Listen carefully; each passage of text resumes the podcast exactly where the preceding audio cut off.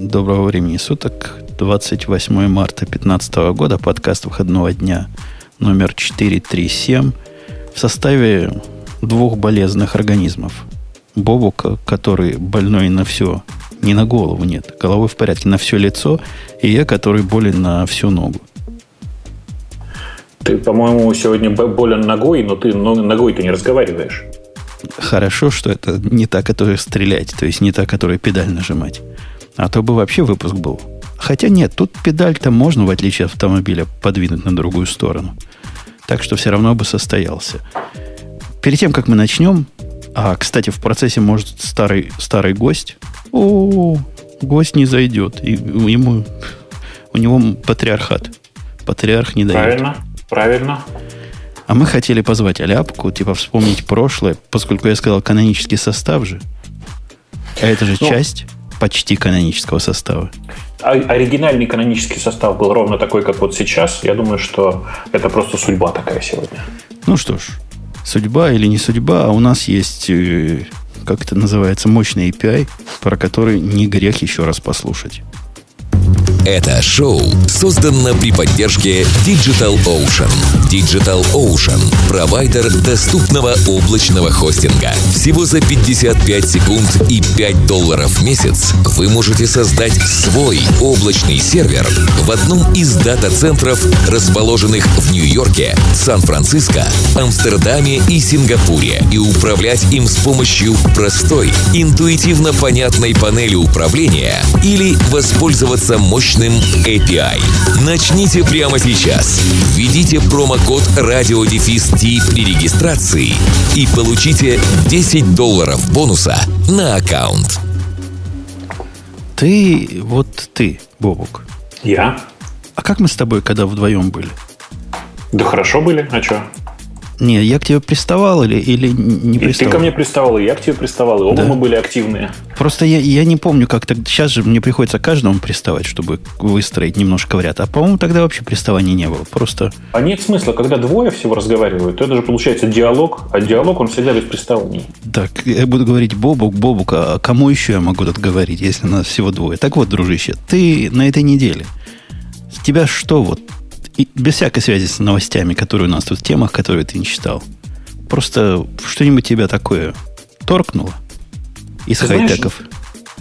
Кажется, что нет. Я много вообще про всякое читал, естественно, на неделе. Но вот что-то такое, что прямо вау, выдало прямо такое ощущение взрыва, нет. Может быть, может быть, наконец-то новость о том, что э, за релизили open, в open source вот этот самый React Native, э, была довольно большая новость была. А все остальное довольно мелкое. А я вот React Native даже посмотрел краем глаза, вообще не понял, про что это, и пошел дальше. Даже в тему ну, нашу не донес. Чувствуется, что ты на фронтенде вообще ничего не делаешь. Не, ну я слежу за тем, что там с Angular происходит, как там они меняют свои а, мнения. Ты просто во вражеском, во вражеском лагере просто, вот и все. Ага, понял. Это как джависты против э, каких-нибудь э, растовцев. Ну, типа того. Angular это гуглоиды, а React это фейсбуковцы. Вот и все. Эй. Я здесь. Это, это я пытаюсь звонок выключить. Я понял тебя. Ты просто так пропал внезапно. На самом деле, э, новость с React довольно интересная. Причем интересная она еще и по формату, как это произошло. Я не знаю зачем, но они анонсировали React Native в пару месяцев, наверное, назад э, рассказав о всех вкусных штуках, которые там внутри есть, рассказав, что наконец-то вы простые приложения для iPhone сможете писать на JavaScript, и это будут нативные приложения, а не как раньше. Вот. Но только сорцы мы вам не дадим, говорили они. И тут прошло два месяца, и они как-то очень тихо и сапой раз и выложили. Может быть, к э, фейту, в смысле, к их конференции.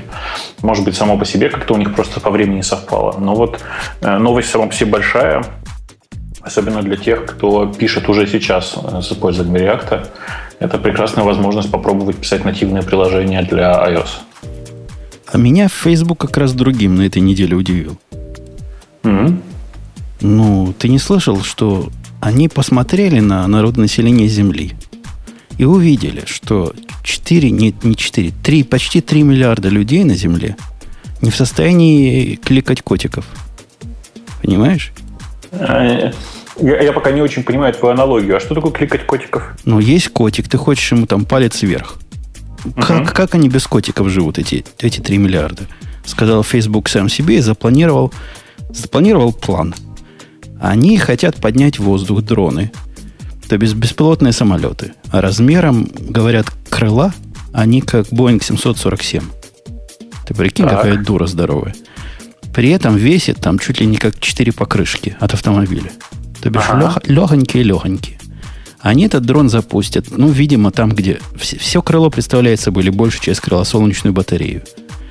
И он, он на самом подзаводе будет летать так вокруг черных, черных континентов, ну, где солнце есть. И раздавать интернет. А ночью летать не будет? Ну, ночью, наверное, будет заряжаться. Они утверждают, что тянули так долго, и потому что только в прошлом году появились технологии батареек достаточно легких и достаточно вместительных, чтобы ночью не упал. Mm. Не, ну идея прикольная. А что они считали? Бывают же ведь не, не слишком ясные дни. Не слишком ясные недели, не слишком в Африке. солнечные месяцы. В Африке тоже бывают. Да, ну, повыше поднимешься над облаками, и будет тебе солнце. Там всегда солнце. А тогда какой смысл? Как они будут интернет раздавать? Это загадка. А как Google? У Google же есть подобный проект? У них воздушные шарики. На воздушных шариках интернет на этих самых цепеленах цепелины летают и интернеты раздают. И какая технология вот этой последней мили? Как они до тебя будут его? Радиоканалом да, же, видимо. Совершенно, совершенно без понятия. Везде, где я слышал и читал про всю эту историю, мне говорили, что ну вообще это пока только разработки и пока ничего не работает. У Фейсбука они запустили 10, 1 к 10 копию вот этого самолетика. И он там летал у них где-то и что-то раздавал, и даже не падал. У них там план такой, говорят, последняя версия будет год летать сама как запустит, код будет летать, пока крылья не отвалятся. Садиться не надо, перезаправляться не надо, все само. А потом э, случится какая-нибудь проблема, и они откажутся принимать апдейты прошивки, и при этом решат, что люди это главные враги, и поэтому на них нужно нападать. Да? Крей бы сразу вспомнил бы рассказ Шекли про птиц, да, да, которые да, вот да. это делали. Да. Меня волнует другое. Если бы я был Фейсбуком, я бы не разрешил вот всем оборванцам, которые не способны или не, не могут дойти до интернета, уходить куда-то, кроме как Facebook. Правильно? Это наш интернет. На, это, на борту поднимем прокси. И будет у нас только, только Facebook, и ничего кроме Фейсбука. Ты знаешь, это, это физически невозможно. Вот почему. Для многих Facebook это источник новостей. А новости, как ты понимаешь, чаще всего ведут на внешние сайты. Они, кстати, в последнее время сделали много усилий. Это вообще очень смешная история. Я очень люблю ее рассказывать теперь. Значит, за последние несколько месяцев они сделали несколько анонсов. Например, они торжественно объявили, что они, э, ну, они не так, конечно, говорили, но тем не менее, они стырили ВКонтакте превью новостей. Типа, теперь новости будут, можно будет размещать прямо внутри Фейсбука и все такое, ровно как это было сделано ВКонтакте несколько лет назад. Ну, типа как Instapaper умеет выжимать данные, да? Да, из... примерно ага. так. Но это, конечно, не новость, а новость на самом деле другая. Ты видел, они торжественно объявили, у них месседжинг-платформ, тра поля, вот это вот все. И, по сути, они э, у этой месседжинг-платформ, э, точнее, в этих фичах, которые для мессенджера у них предусмотрены, практически один в один, с точностью до пикселей, копируют WeChat китайский. То есть, по крайней мере, вот Money Transfer, который они объявили, прямо с точностью до пиксела прям скопирован. И это прямо новая большая эра, потому что американские компании начали у китайцев копировать интерфейсы и продукты. Мне кажется, это большая веха вообще в интернете. Раньше этим только ВКонтакте и прочие проекты подобного рода славились. Не-не, ну раньше, очевидно, ВКонтакте брал все у Фейсбука, с недавних пор Фейсбук начал много всего брать у ВКонтакте.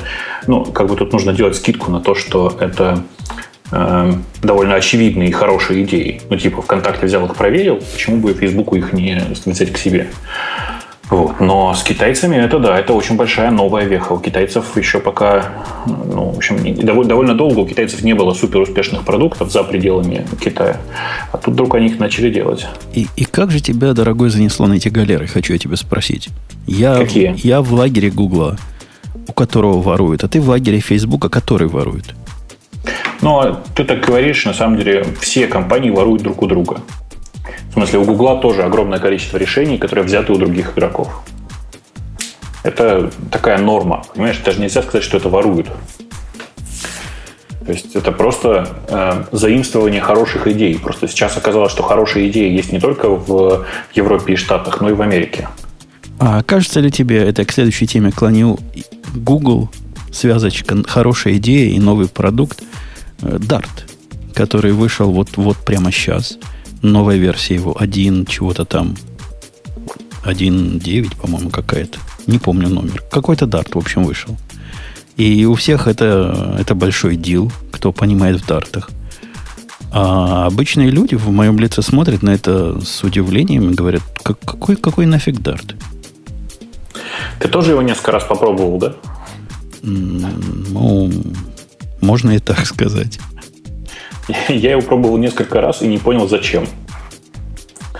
И если ты читал статью эту на Хабре, она довольно неплохая, точнее, это перевод, перевод скорее, а не статья, по поводу релиза нового дарта, то обрати внимание на следующий комментарий.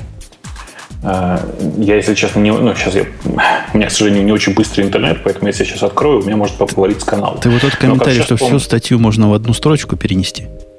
Нет, про то, что Ребята, ну, Google за последнее время создавал столько языков, и ничего не получилось, и все, что связано у него было с фронтендом, они давно закрыли.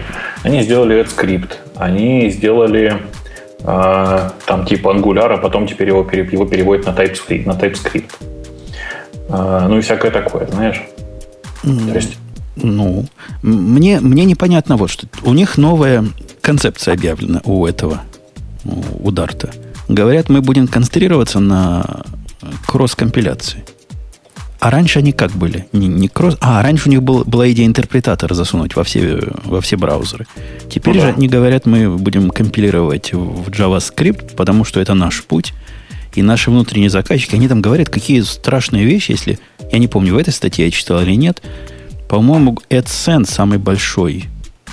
Да, Ads, Google Ads самый большой заказчик внутренний вот этого продукта. У них миллион строк кода написано на, на Дарте. Представь, миллион строк кода. Ну, извращенцев очень много на Земле. Я, например, э, тоже к таким извращенцам отношусь. Мне очень интересно иногда писать на Clojure, на Clojure скрипте который тоже компилируется в JavaScript, который пополам работает, ну, который может работать и на сервере, и на клиенте, и все вот это вот хозяйство. Но я-то это делаю исключительно ради нормальной функциональщины. А зачем Dart, я таки не понял. Ну, Dart, он же как JavaScript, только хороший. У него настоящая объектная модель, у него там инкапсуляция, как у людей. А если все это переводится в поганый вас JavaScript автоматически и и говорят, таких накладных расходов, как раньше, когда Hello World тянет за собой весь мир, вроде бы у них уже нет.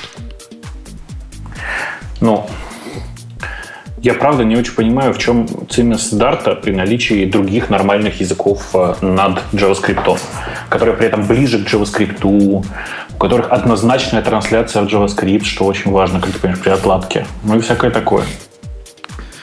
Ну, тем не менее, они вышли. Тем не менее, поменяли концепцию. И не будет. Не будет виртуальной машины для, для Dart. Это, типа, большая новость. И, насколько я понимаю. Все ждали, пока она появится же, да? Раньше ведь она была... То ли была, то ли запланирована была только для хрома. А теперь, значит, эта балайка может совсем работать миром. Ну, красота. Может, просто основной мир сказал, нафиг ваш Dart. Не будем мы вставлять в свои браузеры эту хрень. Ну, скорее всего, так и было. Но вообще, конечно, это очень странная история, потому что непонятно зачем. Даже Гуглу непонятно зачем. То есть я понимаю, зачем Go, да? Но зачем Dart я понять не могу. Really? Понимаешь, зачем Go? Конечно. Ну, для того, чтобы реализовать амбиции старых юниксоидов, которые давно хотели написать новый язык программирования, но им в разных местах не давали. Они пришли в Google и там им дали. Почему нет? Ну, про Go у нас там есть тема пониже, может, мы, может, мы до нее дойдем. Давай, знаешь, о чем? Я тебя спрошу. Давай, это, это наверное... Только... Да, да. да. Ты только имей в виду, что я перемещаюсь по квартире, потому что я пошел в другой угол, потому что в том оказалось слишком жарко. Хорошо. Ну, ты же можешь две вещи одновременно ходить и говорить делать. Я вообще все могу делать одновременно. Ну, молоток. Эта тема, наверное, может войти в состав худшие ужасы и страшнейшие кошмары вот этого года. Представь себе компанию, которая выбирает себе NoSQL Data Storage. Ты уже понимаешь, к чему я клоню? Пока нет. Представь себе такой компании. И ты стоишь на развилке. Выбрать ли относительно проверенное решение, которое половина интернета ненавидит, половина интернета просто молчит, а третья половина просто использует MongoDB. пойти на каких-нибудь странных людей, типа Кауча, пойти на что-нибудь там типа key value простого, ну или если уж совсем отвязанный, пойти на Динамо, а можно пойти на современные, на NoSQL второго поколения. И из этих, э, или третьего, в общем, свежие, супер-дупер, оси транс, транзакции, целостность, там чего угодно, гарантии, э, ну, ну, все, понимаешь, все правильно сделано. Это я на Foundation DB намекаю. Ну да. Которая выстрелила недавно новым релизом и говорят, наша тут ого-го. И я даже повелся, пошел на нее посмотреть, посмотрел на цены и решил, пожалуй, я с Монго в сторонке постою. Но если бы я этого не сделал, как бы я последнюю новость воспринял? Если бы я потратил 6 месяцев своей жизни на перевод своих проектов э, с Монги на, на Foundation, а тут такое. Ты просто мало рассказываешь, что такое произошло. Произошло на самом деле довольно интересное. Foundation DB всю команду на корню купили Apple. И бог с ним, что купили, на самом деле, это было бы не очень важно, по крайней мере, для меня. Но я вообще который раз уже думал, надо бы попробовать. И вот они написали, что Apple их купили, я решил, ну вот, наконец-то подходящий момент, пойду попробую, что за Foundation. И что вы думаете? Оказалось, что скачать новую, скачать базу данных теперь просто невозможно. То есть Бог с ним, со мной, да, я как бы не привязан, я еще ничего не начал делать. Но представьте себе, что вы делаете что-то на новой базе данных, а потом оказывается, что все, поддержка прекращена настолько, что даже бинарники скачать неоткуда. неоткуда. Я даже не знаю, с чем это сравнить. Вот, вот реально. Я пытаюсь понять, вот с чем это сравнить.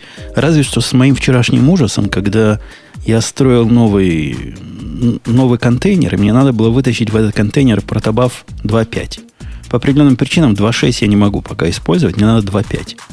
Я пошел куда обычно, на Google. А он говорит, опаньки, дружок, все переехал на GitHub. Захожу на GitHub и не могу найти 2.5. Понимаешь, не могу. могу найти дерево сорцов, но оно какое-то не, не компилируется. А вот того самого GZ SRC, который был раньше, нет нигде. Ну, с такой-то матерью, конечно, нашел, и с тем же самым Гуглом. Но ты можешь мой ужас представить. Конечно, отложил в сторону. Теперь оно у меня есть свое. Да черт его знает, что у них еще пропадет в процессе переезда. Ну, все так, конечно. Опыт людей, которые попали на это. Интересно, сколько у них заказчиков было, которые поставили на Foundation DB? Я думаю, меньше сотни. Я уверен, что меньше сотни. Но судя по конским ценам, там заказчики должны быть жирные. Конечно, конечно. Там, скорее всего, были большие заказчики из какого-нибудь, не знаю, короче, из какого-нибудь э, большого интерпрайза. Все как положено. И так ими надо? Ну да. Представляешь, вот в Enterprise, я вот как сейчас вижу, там есть такой бородатый, старый, который говорит, надо на Oracle все делать, надо на Oracle, и молодой с горящими глазами, который смог доказать начальству, идем на Foundation, купил лицензию, перевел пять с половиной строк из, из 5 миллионов. А тут опаньки, и все, и конец, и сливая воду. Вот это шок. Так карьера Но... рушится. Я думаю, что старый бородатый на самом деле говорил, что зачем нам какой-то какое-то что-то новое, когда есть прекрасный Microsoft SQL сервер. Нет, это был не бородатый. Я же про бородатый. Старый бородатый. бородатый. На, на Microsoft бородатые не, не водятся. Ну, ты, ты что? Там все бритые в костюмчиках. Слушай, у меня там, прости, спрашивают по предыдущему вопросу в чате, а я не могу не ответить. Спрашивают, что получ... не получилось у Кена Томпсона, который действительно вместе с Ричи много всего сделал, а тут вдруг внезапно начал делать э, э, новый язык программирования. Я напомню, что на самом деле Томпсон э, так и толком не поучаствовал в языке программирования C, который стал страшно популярным. Поэтому его сейчас важная задача сделать популярный язык программирования.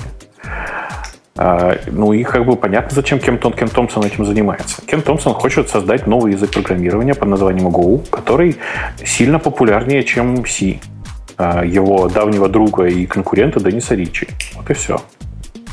ну хорошо, раз ты про про Foundation мы все сказали, да? Мы... А, Foundation написан на C, если что. На C. Хотя, если был написан на Go, Такого, наверное, не случилось. Никакие ПЭП. А Apple, ты в курсе, да, что они внутренним NoSQL до этого Mongo использовали? Я Нет, не знаю. Не курсе. Да-да-да. Они одного моего работника украли, который в резюме написал, что все в Монге знает. Его сразу прямо раз и с руками оторвали. Круто. Ну, слушай, ну на самом деле это же хорошая новость, то, что Apple купила Foundation. Это, скорее всего, означает, что Apple со временем захочет э, предоставить какую-то э, базу данных, торчащую наружу, ну, типа там, я не знаю, типа Facebook Parse какой-нибудь. Ой, знаешь, сомневаюсь. Мне кажется, это для внутреннего дела куплено, как они Mongo использовали для внутренних дел.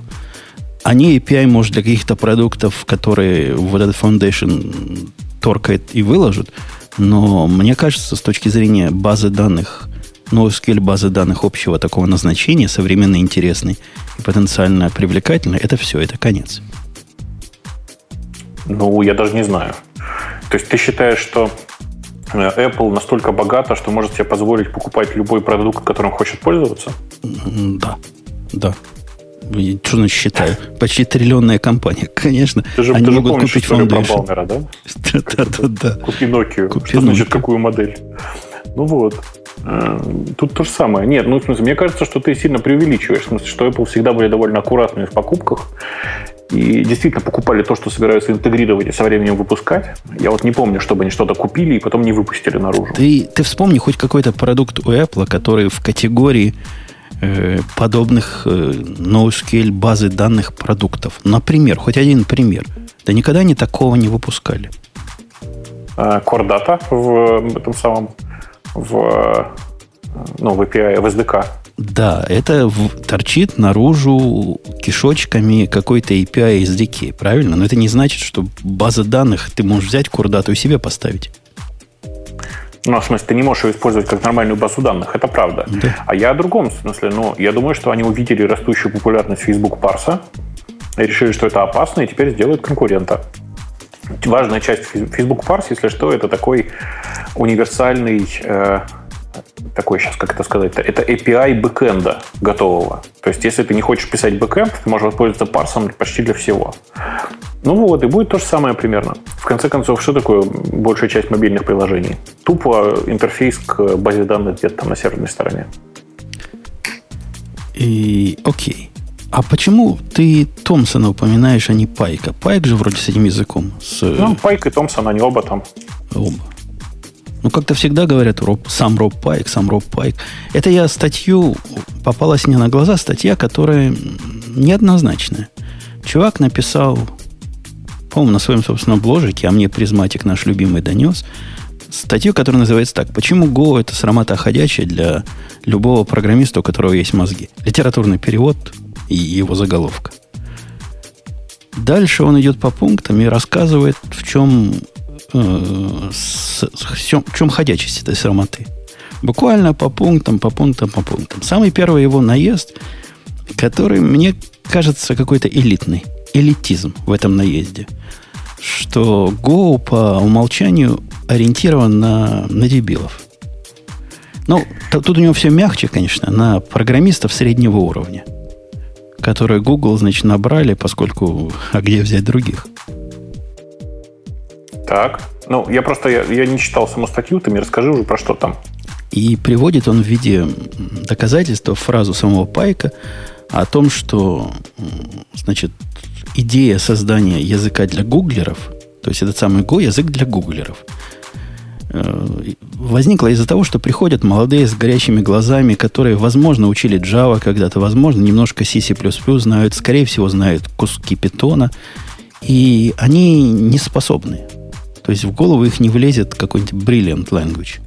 Ну, нечто такое сложное, какое-нибудь функциональщина. В голову гуглеру не влезет. Посему, а со программным обеспечением надо строить, проекты надо сдавать, как-то надо выживать, зарплату в дом приносить, ну, все дела. Поэтому необходимо им помочь, сказал Пайк, и поэтому придумали язык, который будет элементарно понять, а еще проще начать использовать. Кроме Ну. того, от того, что молчишь, я сказал, скажу его вторую фразу. Ага. Кроме того, что он должен быть вот, простой для понимания и адаптации, он должен быть еще какой-то C-like. Ну, понятно, что еще Роб Пайк может сказать. Конечно, C-like должен быть язык. Поскольку все, все нормальные программисты, с этим он, в общем, трудно спорить. Этот C-like э, синтаксис у них в голове уже вбит гвоздями и приклеен клеем момент. Ну, вообще, это, конечно, очень странное оба утверждения. Первое гласит, что мы э, в Google понабрали по объявлению, а второе, что они и научиться ничему не способны. Мне кажется, что это немножко должно унижать разработчиков вообще как таковых. Такие вещи говорить просто нельзя. Ну и автор статьи говорит what? Говорит what the what? Типа Роб Пайк говорит, что тот самый Google, который мы знали, как, который берет лучших из лучших, PhD на PhD сидит и двумя кандидатами наук погоняет, вот они не способны никакой нормальный язык освоить. И им нужно упростить C.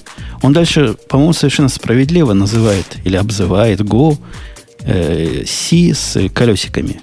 Ну, как у велосипеда детского, колесики такие, как они называются, маленькие вот эти. С страховкой, да? Ну, да, да, да, да.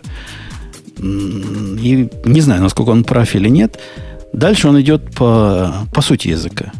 Говорит, что все его проблемы, с точки зрения автора, во всяком случае, как раз и исходят из того, что язык слишком простой.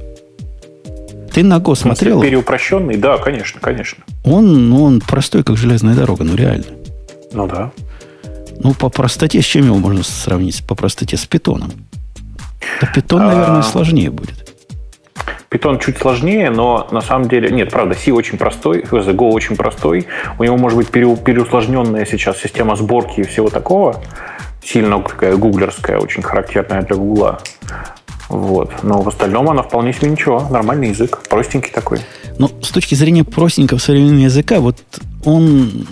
Вот это его наследие от C, когда у тебя есть звездочка, есть амперсант, Ага. Оно, ты помнишь, как оно трудно в, во времена, когда мы C учили, с ассемблера переходили на C, оно как-то в голову не сразу вошло, да, вот это разыменование указателя, какие-то указатели туда-сюда. Неужели это просто для, для хипстеров современных? Ну, я думаю, что для хипстеров это сложно, но ведь их этому учили в школе, ну, в смысле, в институте. То сейчас нет? в институте Java учат, там ничего такого нет. Нет, это, конечно, очень плохо. Но, в смысле, если реально не учат хотя бы основам C, это очень плохо. Ну, допустим, давай, допустим, что там действительно есть такие проблемы. Но на самом деле в Go уже тоже почти везде можно без этого обойтись. Тебя просто заставляют заучить, что если есть какой-нибудь там, не знаю, э, сканер, то этот сканер с указателем. Вот и все. А при этом... Я представляю большое... своего китайца, который будет эти звездочки и амперсанды лепить, знаешь, как по, по чувству, по внутреннему, поскольку не понимает, что это означает, Слушай, и удивляется результатом. Большая часть программ не содержит звездочек и амперсандов, я думаю. Ну, я Все думаю... внутренние библиотеки написаны так, чтобы никаких звездочек не понадобилось. Ну что ты, ну самое главное же. Типа строки теперь без звездочек.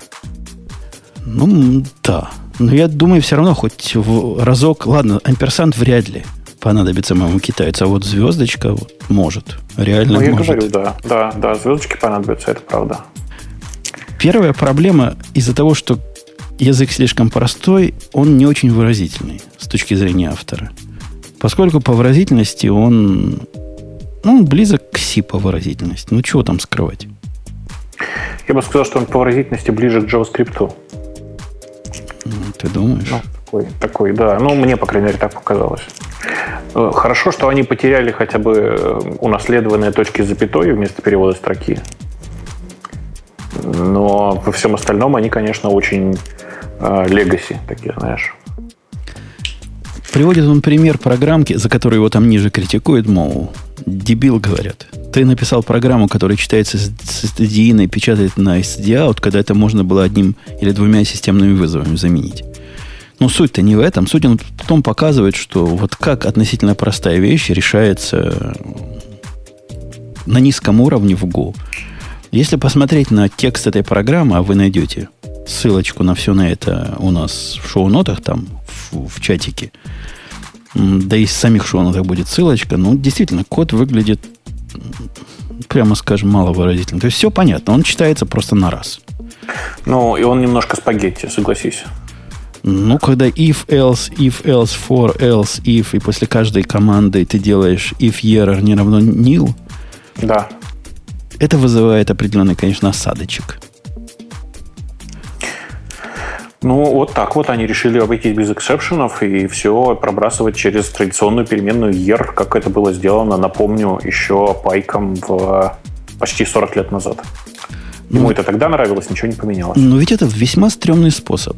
Вот если просто посмотреть с точки зрения... Его ругают автора статьи, и может правильно, за то, что он не написал 10 тысяч строк кода, и поэтому он не может, не может судить об этом говнище, поскольку сам его не пробовал.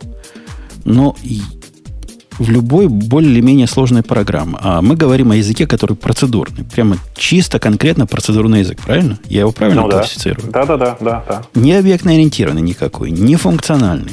Попробуйте погуглить, э, как сделать map filter reduce э, в GoLang. И почитайте ответы, проследитесь. Это язык вот тех суровых 60-х. Просто в немножко современной форме. Ну нет, это все-таки язык 80-х, я бы так сказал. 80-е это... это время объектно-ориентированного подъема. До 80-х. Это, это язык, унаследовавший много из современных языков, языков, языков 80-х годов, но на идеологии тех самых 60-х, да. То есть это такой э, макроассемблер с гарбач-коллектором. Да. Garbage коллектор, они согласились. Типа полезная фича современная. Э, устали они, видимо, все от проблем с указателями на память, которые указывают не туда, куда средний программист, работающий в Гугле, хотел. Вторая проблема, которую рассказывает автор, это он ругает за отсутствие дженериков, но не потому, что ему дженерики особо нужны, а потому что... И вот это я, кстати, не понимаю. Вот реально не понимаю. Там дальше внизу люди пишут, ваше отсутствие дженериков – это ерунда полнейшая.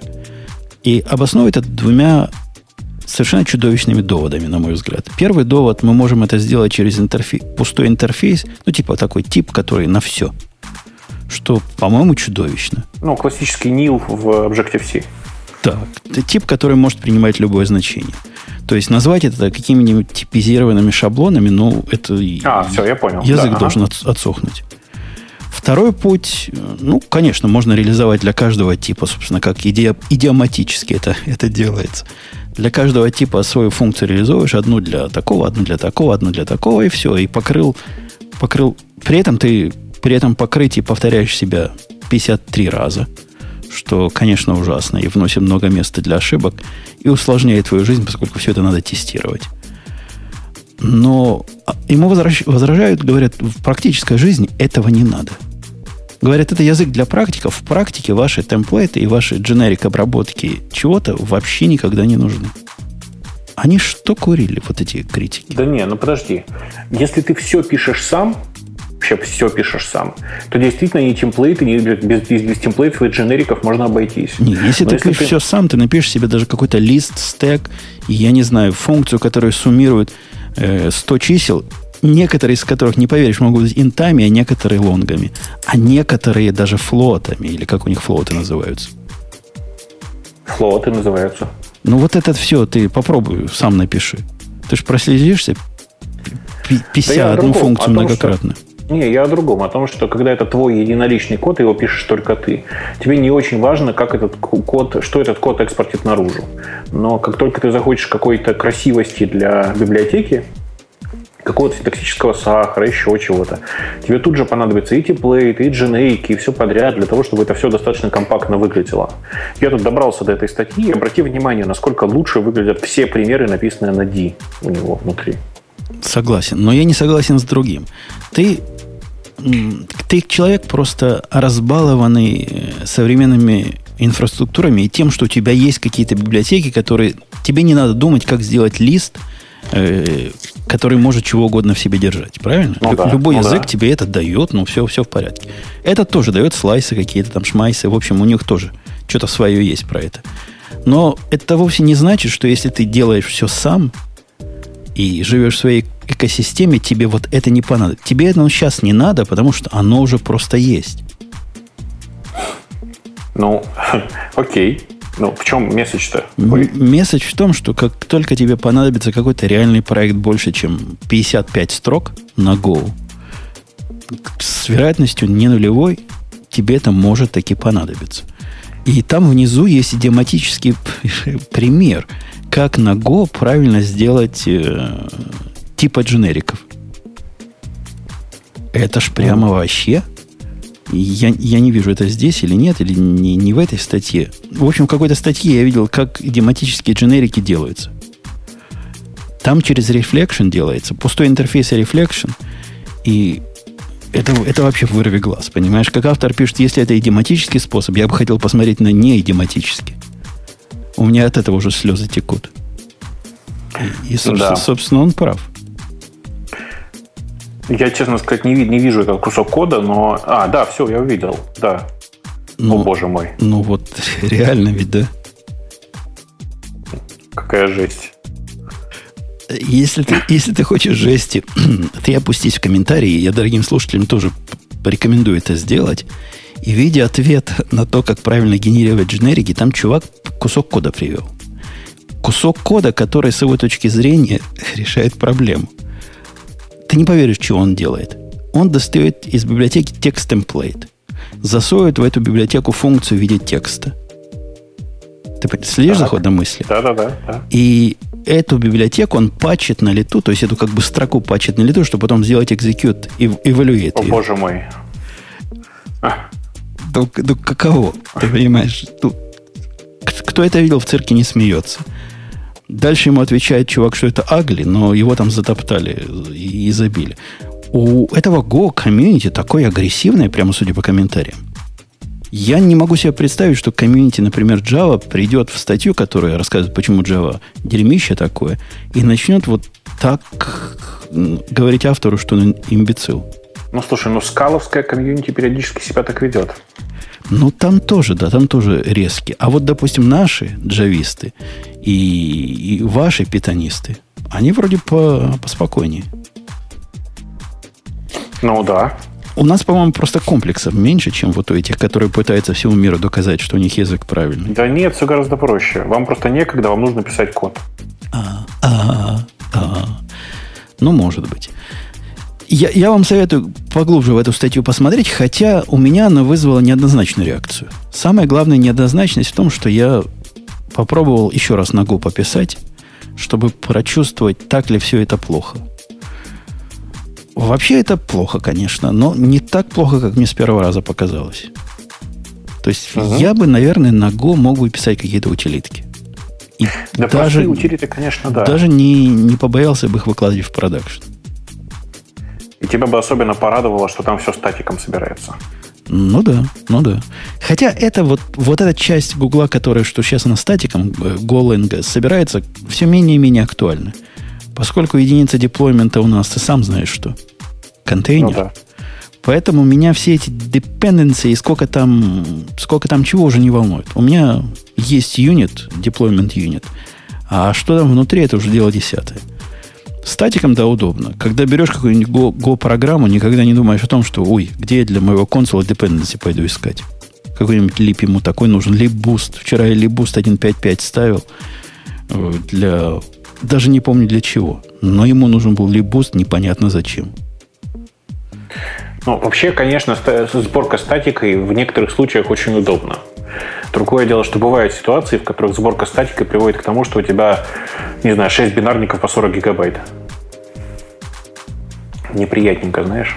Ну, по 40 гигабайт изогнул, хотя, хотя не пришлось, не поверишь, специально включить в Меркуриле поддержку Large Files – для того, чтобы держать там бинарники, которые именно вот такие я собираю, бинарники, джарники толстые, в которых все dependency.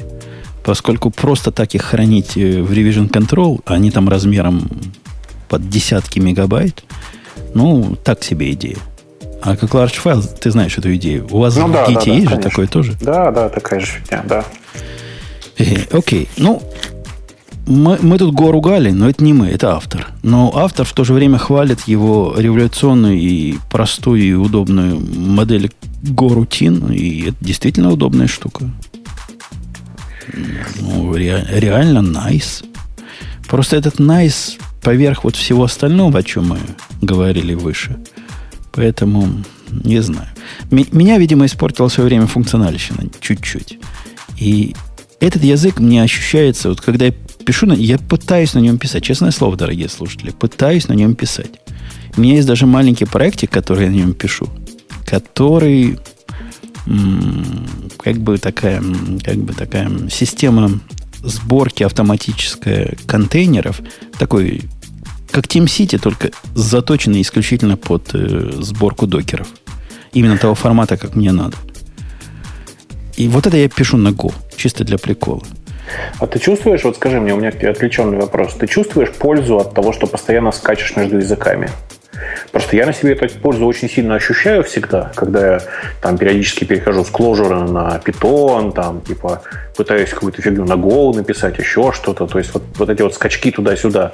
Ты чувствуешь благотворное влияние Все меньше и меньше. Потому что в современных языках, более-менее адекватных и современных, они как-то все настолько похожи стали. Конечно, Clojure это что-то другое.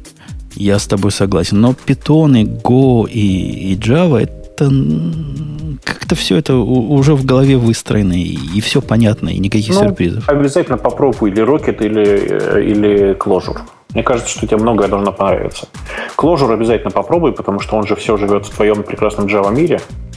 И очень многие, кто писал раньше на Java, с удовольствием перешли на Clojure. Ну, я вряд ли когда-нибудь смогу Clojure использовать в продакшене по понятным Почему? причинам. Мне непонятно. Причина понятная. Тут программиста на Java найти, это застрелиться. Ты представляешь, сколько раз надо застрелиться, чтобы программиста на Clojure найти? Ну, come on, у тебя же Scala там есть местами? Нет, уже. На этой работе уже нет. То на... есть все, да? У нас в чате обсуждают, мертва ли Scala, и в нашем с тобой мире она мертва. Ну, мертва. Я ведь попробовал. Вы помните этот эксперимент? Попробовал настоящую большую систему написать на Scala. Настоящую систему, которая пишет один... Идеальный случай. Пишет один человек, а дописывает другой. Причем дописывает умный. Пишет тоже не дурак. То есть дописывал я, а писала моя девочка. Это был страшнючий эксперимент. Мы писали на двух абсолютно разных скалах. Она писала, ну, она писала скала как улучшенная Java, а я писал как скала ухудшенная Erlang. А, понятно, понятно. Масса проблем возникла и недопониманий. И мы с этой девочкой почти поссорились в процессе, пытаясь доказать, какой путь правильный. Но в конце концов я как начальник сказал, какой правильный. И, и так оно и стало. Понятно. Экзамен разговор двух умных людей, а если один из них дурак, то второй не получает стипендию, как известно. Именно, да. именно так. В твоем случае второй не получает зарплату. Да, да. Так, ну мы все, часть по а, огаживанию Go выполнили, хотя... Почему по огаживанию? Мне кажется, что мы не, не так уж ее и огадили. Там действительно сложный синтаксис, но писать какие-то вещи довольно забавно. То есть, да, я вспоминаю времена, когда я писался, пытался писать что-то для Инферно на их, на их прекрасном языке. Э, очень сильно похож на самом деле. И вообще, на самом деле, мы с тобой ни разу не коснулись, не, не упомянули слово план 9 или инферно там вот во время обсуждения. Так что мы ничего не обгадили, мне кажется. И Ефимов спрашивает, она сказала, оно работает и сейчас. Но сказать, что оно работает нельзя, потому что оба программиста, которые это писали, ушли уже из той компании. А третьего такого просто нет в мире, который это все может понять и сопровождать. Поэтому оно работает, пока не сломается. Там у нас в чате есть прекрасный аргумент про то, что код на Scala работает быстрее, чем на Java на той же самой версии JVM. Ой, ой. А единороги бывают э, цвета радуги. Ну, примерно так, да. На этой неделе из мини-гиговских тем у нас случилось, э, наверное, приятное для нас с тобой, как людей, которые всегда открыты к новым облачным хранилищам и ждут, когда же наконец то самое решение. Ведь того самого решения все еще нет. Как ни крути. Нету, нету. Нету, это правда. То есть Dropbox, но он э, правильно? Даже при размерах э, бесплатных максимальных ящиков, там 20 гигабайт у меня или 18, он уже э. То есть, ну, прямо тормозит и глючит. Решения, которые на коленочные, BitSync, ну, ты уже тоже плюешься с него? Нет, все, я отказался от него совсем. Прямо с, вот, с версии 2.0 попробовал, понял, что вся эта, централи... как это, вся эта децентрализация на самом деле превратилась в централизацию. И все, и, короче, так жить нельзя. Я, я тоже.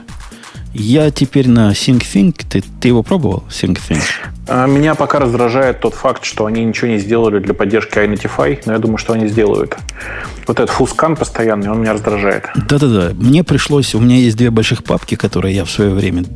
Два больших дерева. Один назывался BTSync, и там было гигабайт 200, а второй назывался btsync.active, в котором, который я трогал все время. В нем было гигабайт 10. Вот этот, который 200, это совершенно невозможно. Просто это вообще, понимаешь. Ты только этим занимаешься, сканируешь эти 200 гигабайт постоянно. При размере 10 гигабайт SyncThink работает молодец. Крас, красавец просто. Никаких конфликтов я не наблюдал, никаких неожиданных проблем не наблюдал. Он, конечно, туповат. Ну, чего стоит то, что если ты какие-то файлы э, положишь в exclude, а в exclude, например, надо класть .dsstore файлы, а не то будет вам весело. Они будут постоянно синхронизироваться туда-сюда. Он мог, кстати, и сам понять. Да я на маке работаю, может, не надо DS-Store файлы туда-сюда гонять. Так вот, если вы их заэксклюдите, во-первых, надо эксклюдить на каждом ноде, а иначе этот идиот не поймет. А во-вторых, он не поймет, что он закончил передачу. У него будет трансфер статус 100% in progress. Вечно. Всегда. Вообще вот история про то, что нужно на каждом ноде по отдельности править ignore файлы, это очень странно. Потому что, казалось бы, с чего уж логичнее положить этот файл прямо в репозиторий, так, чтобы оно при каждом изменении на каждом узле передавалось везде. Ну да, если вы умеете синхронизировать другие файлы, может вам стоит часть своих установок тоже синхронизировать. Может в этом какой-то... Я могу представить случай, когда это не нужно, но, по-моему, случаев, да, когда это нужно, гораздо больше. Конечно, нет, в смысле, по умолчанию это нужно. Есть редкие случаи, когда это не нужно. Да. И вот еще один, это мы все к чему? К тому, что еще одна попытка того самого решения. Теперь от Амазона. Amazon так. представил Unlimited Storage за 5 долларов в месяц, который выглядит как Dropbox или как э, Google Drive, но только от Амазона. Ты его пробовал уже? У меня, я, я раньше старым пользовался, то есть я не думаю, что он сильно поменялся, но он такой деревянный, он как, э, как э, гугловский. То есть никакой особой Это интеграции. Драйв? Ну да, просто драйв, на который, который синхронизируется. Не Dropbox, понимаешь? Ну да. Но, тем не менее, он работал, он как-то... Я даже не знаю, какие там проблемы могут быть, но работает, но не тормозит, ну что еще? Но, тем не менее, это 60 долларов в год, да? 59,99, 60 долларов в год. Это прям дешевле, чем все остальные. То есть за 5 долларов в месяц в Гугле вы тоже можете купить Unlimited. Но это плюс к тому, что вы уже платите 5 долларов. То есть по-честному это 10 долларов в месяц стоит в Гугле. И то не всем дают. Человек с улицы не может купить, надо обязательно Google Apps аккаунт. И не меньше, чем, по-моему, 5 пользователей должно быть. И все должны купить. То есть мне одному это захотелось, и в результате мы платим лишних 50 долларов в месяц. Да. Окей, а у Dropbox как? У Dropbox тоже цены там снизились, но, по-моему, 60 долларов в месяц за Unlimited такого у них и близко нет. Пусть наши слушатели поправят какие-то цены у Dropbox. Но Dropbox это, это... В прошлый раз мы обсуждали вот этот Near Time без тебя, по-моему. Да, да, да. Ага. И выяснили, что он, зараза, замечательный, за исключением того, что тормозит тебе download. Ограничивает download прямо фиксированной этой самой суммой – мегабайт в секунду, что терабайт ты будешь 60 дней вытаскивать из него. Да. То есть в Dropbox подобная проблема. Он при возрастании размера твоих синхронизированных дисков просто становится малопрактичным. Например, ты перегружаешь компьютер или загружаешь его из бэкапа, если эти 100 гигабайт тебе надо пере... Я не знаю, что он делает. Переиндексирует, перетянет оттуда. Всю свою магию, когда он делает, это, это ты сливай воду. У меня с 20 сливая воду. Представьте, как было бы со 100. Слушай, а как ты будешь использовать этот самый unlimited storage, при том, что на самом деле он же будет limited просто по размерам твоего жесткого диска? А это хороший вопрос. Я сейчас использую Unlimited Google э, размером больше, чем мой диск. У меня сейчас в Unlimited Google 3 терабайта. Selective Sync, да? Через, э, через э, Sync, который, как он называется, это наш ARC. Через ага. ARC. Поскольку он умеет по его API уходить и класть файлы туда, откуда они не синхронизируются. Понятно. Логика понятна. То есть подобное, наверное, можно и, с амазоновским сделать, я подозреваю какой-нибудь Selective Sync сделать и не все брать обратно, а прямо как туда заливать, черт его знает. Не в курсе. И пока, пока арк его не поддерживает. Это совсем новая вещь. Но цена привлекательная. Прям не убавить, не прибавить. Хорошая цена. Dropbox для бизнесов 15 долларов в месяц на потребителя. Unlimited. Ну, то есть это получается в три раза дороже. Да. Ну, Amazon красавцы, как всегда. Возможно, но и выстрелит, хотя... Посмотрим. Все-таки Dropbox сильно больше, чем просто тупо хранилище. Они много стараются, много всего делают. У них красивые приложения, развесистые всякие SDK для всего этого. Все-таки этого всего Амазона пока нет. Надо посмотреть на современное состояние э, их клауд-драйва программы. Мы оба с тобой не знаем, может, они там тоже красавцы и молодцы. Ну, я вообще не смотрел на него никогда, но могу предположить, что у, него, у них все как у Амазона в среднем. То есть на серверах у них все хорошо, а вот то, что они делают на клиентской стороне, прямо откровенно плохо. Обязуемся после, после этого подкаста попробовать посмотреть и расскажем вам, или вы расскажете нам в комментариях к подкасту на сайте радио t.com, как, как оно вам. Действительно ли это убийца дропбокса? Убивает его, убивает? Никак никак не могут убить. У нас есть тема, и что может быть приятнее вечерним вечерком? У тебя вечерний вечерок, у меня дневной денек. Посчитать чужие деньги.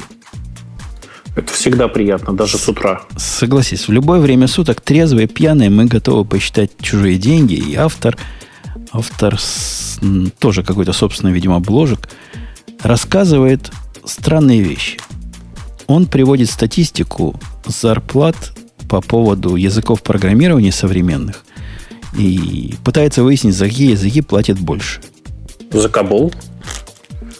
Кабола в списке даже нет. У него есть okay. на графике две, две... График в виде гистограммы по ссылочке. Он пришел к вам, наверное, в чатик, дорогие слушатели. Там есть популярность языка желтеньким цветом, оранжевым, и зелененьким зарплата.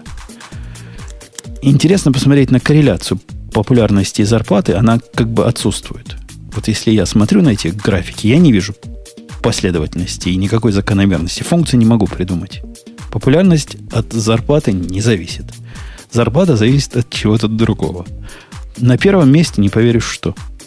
Руби, я вижу. Он не поверил бы, если бы я сказал сходу, что я Руби на первом не месте. Я и сейчас не верю. По-моему, брехня. Может, он какую-то Европу рассматривает в том числе, или еще какую-нибудь дорогу ну, чтобы понять. Потому что и цены вот эти какие-то тоже смехотворные. То есть, чтобы наши дорогие слушатели понимали, в современном мире программист, у которого, согласишься со мной, Бобу Клиент, не знаю, но в мире вокруг меня программист, у которого хотя бы 4 года опыта, или 3 года, 3,5, скажем, ни, ни вашим, ни нашим, меньше 100 тысяч получать не может. Может, это зависит от того, чем он занимается программист. Если он чувствует который... себя свободным художником и выставляет такие условия, то, конечно, может. Я не могу представить себе ни одной ситуации, если он вообще никакой ситуации, когда он будет, если он не хочет, может, денег. Сейчас все наши русскоязычные и живущие за пределами США друзья начали пересчитывать и думать, что срочно надо ехать в Америку. Вы там не забывайте, что это без учета налогов. После налогов вообще будет совсем другое. Ну, со 100 тысяч налогов будет, наверное, процентов 25. Со 100 тысяч, я думаю, ближе к 30 все-таки. Да не, не будет 30 процентов. С возвратами, со всеми делами не, не будет. Ну ладно, допустим. Короче, в, нормальных, в абсолютных деньгах это примерно 65-70 тысяч. Ну да. Ну, 75, окей. Да. Ну да, поделите на 12 и получите, как вы любите, зарплату в месяц. Да. На первом месте у автора этой статьи за 109 это средний или что это? Это мин или Это average? среднее, кажется. Это кажется, что это среднее просто. Черт, среднее арифметическое типа берет, да, просто человек? Ну да. Что там в статистике слабого от зарплат? Ну, кто же берет среднее, среднее арифметическое? Там с, долина, где, где миллионы, или какой-нибудь Техас, где 5 тысяч получает, а среднее получается 100 тысяч?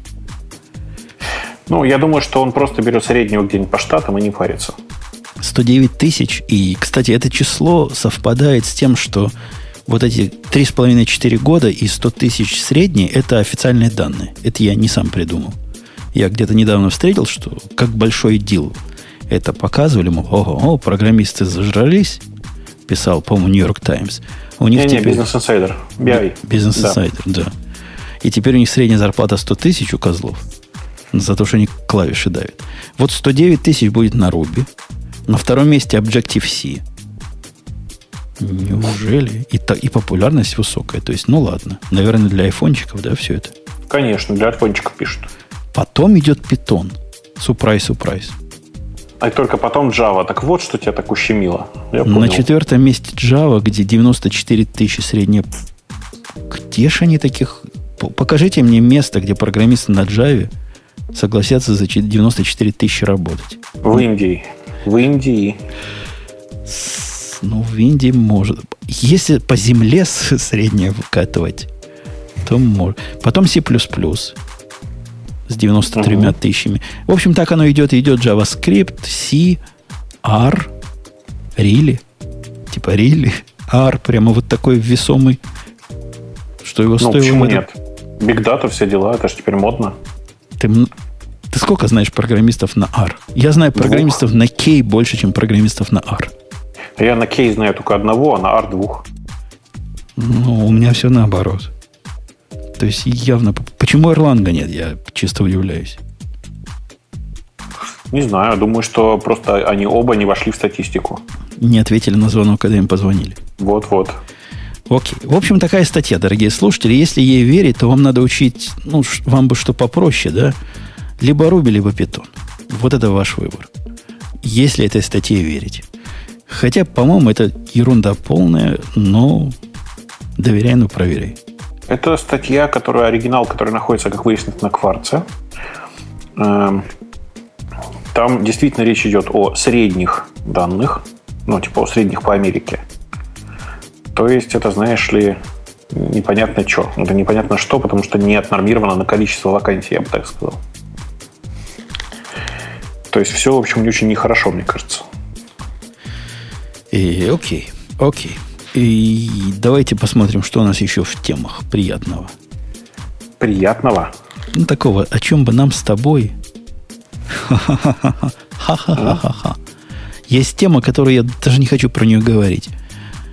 Э, война за Linux Desktop. Ты, ты, ты понял мой смех. Давай о чем-нибудь более реалистичном, чем о этих э, черных котах в черной комнате.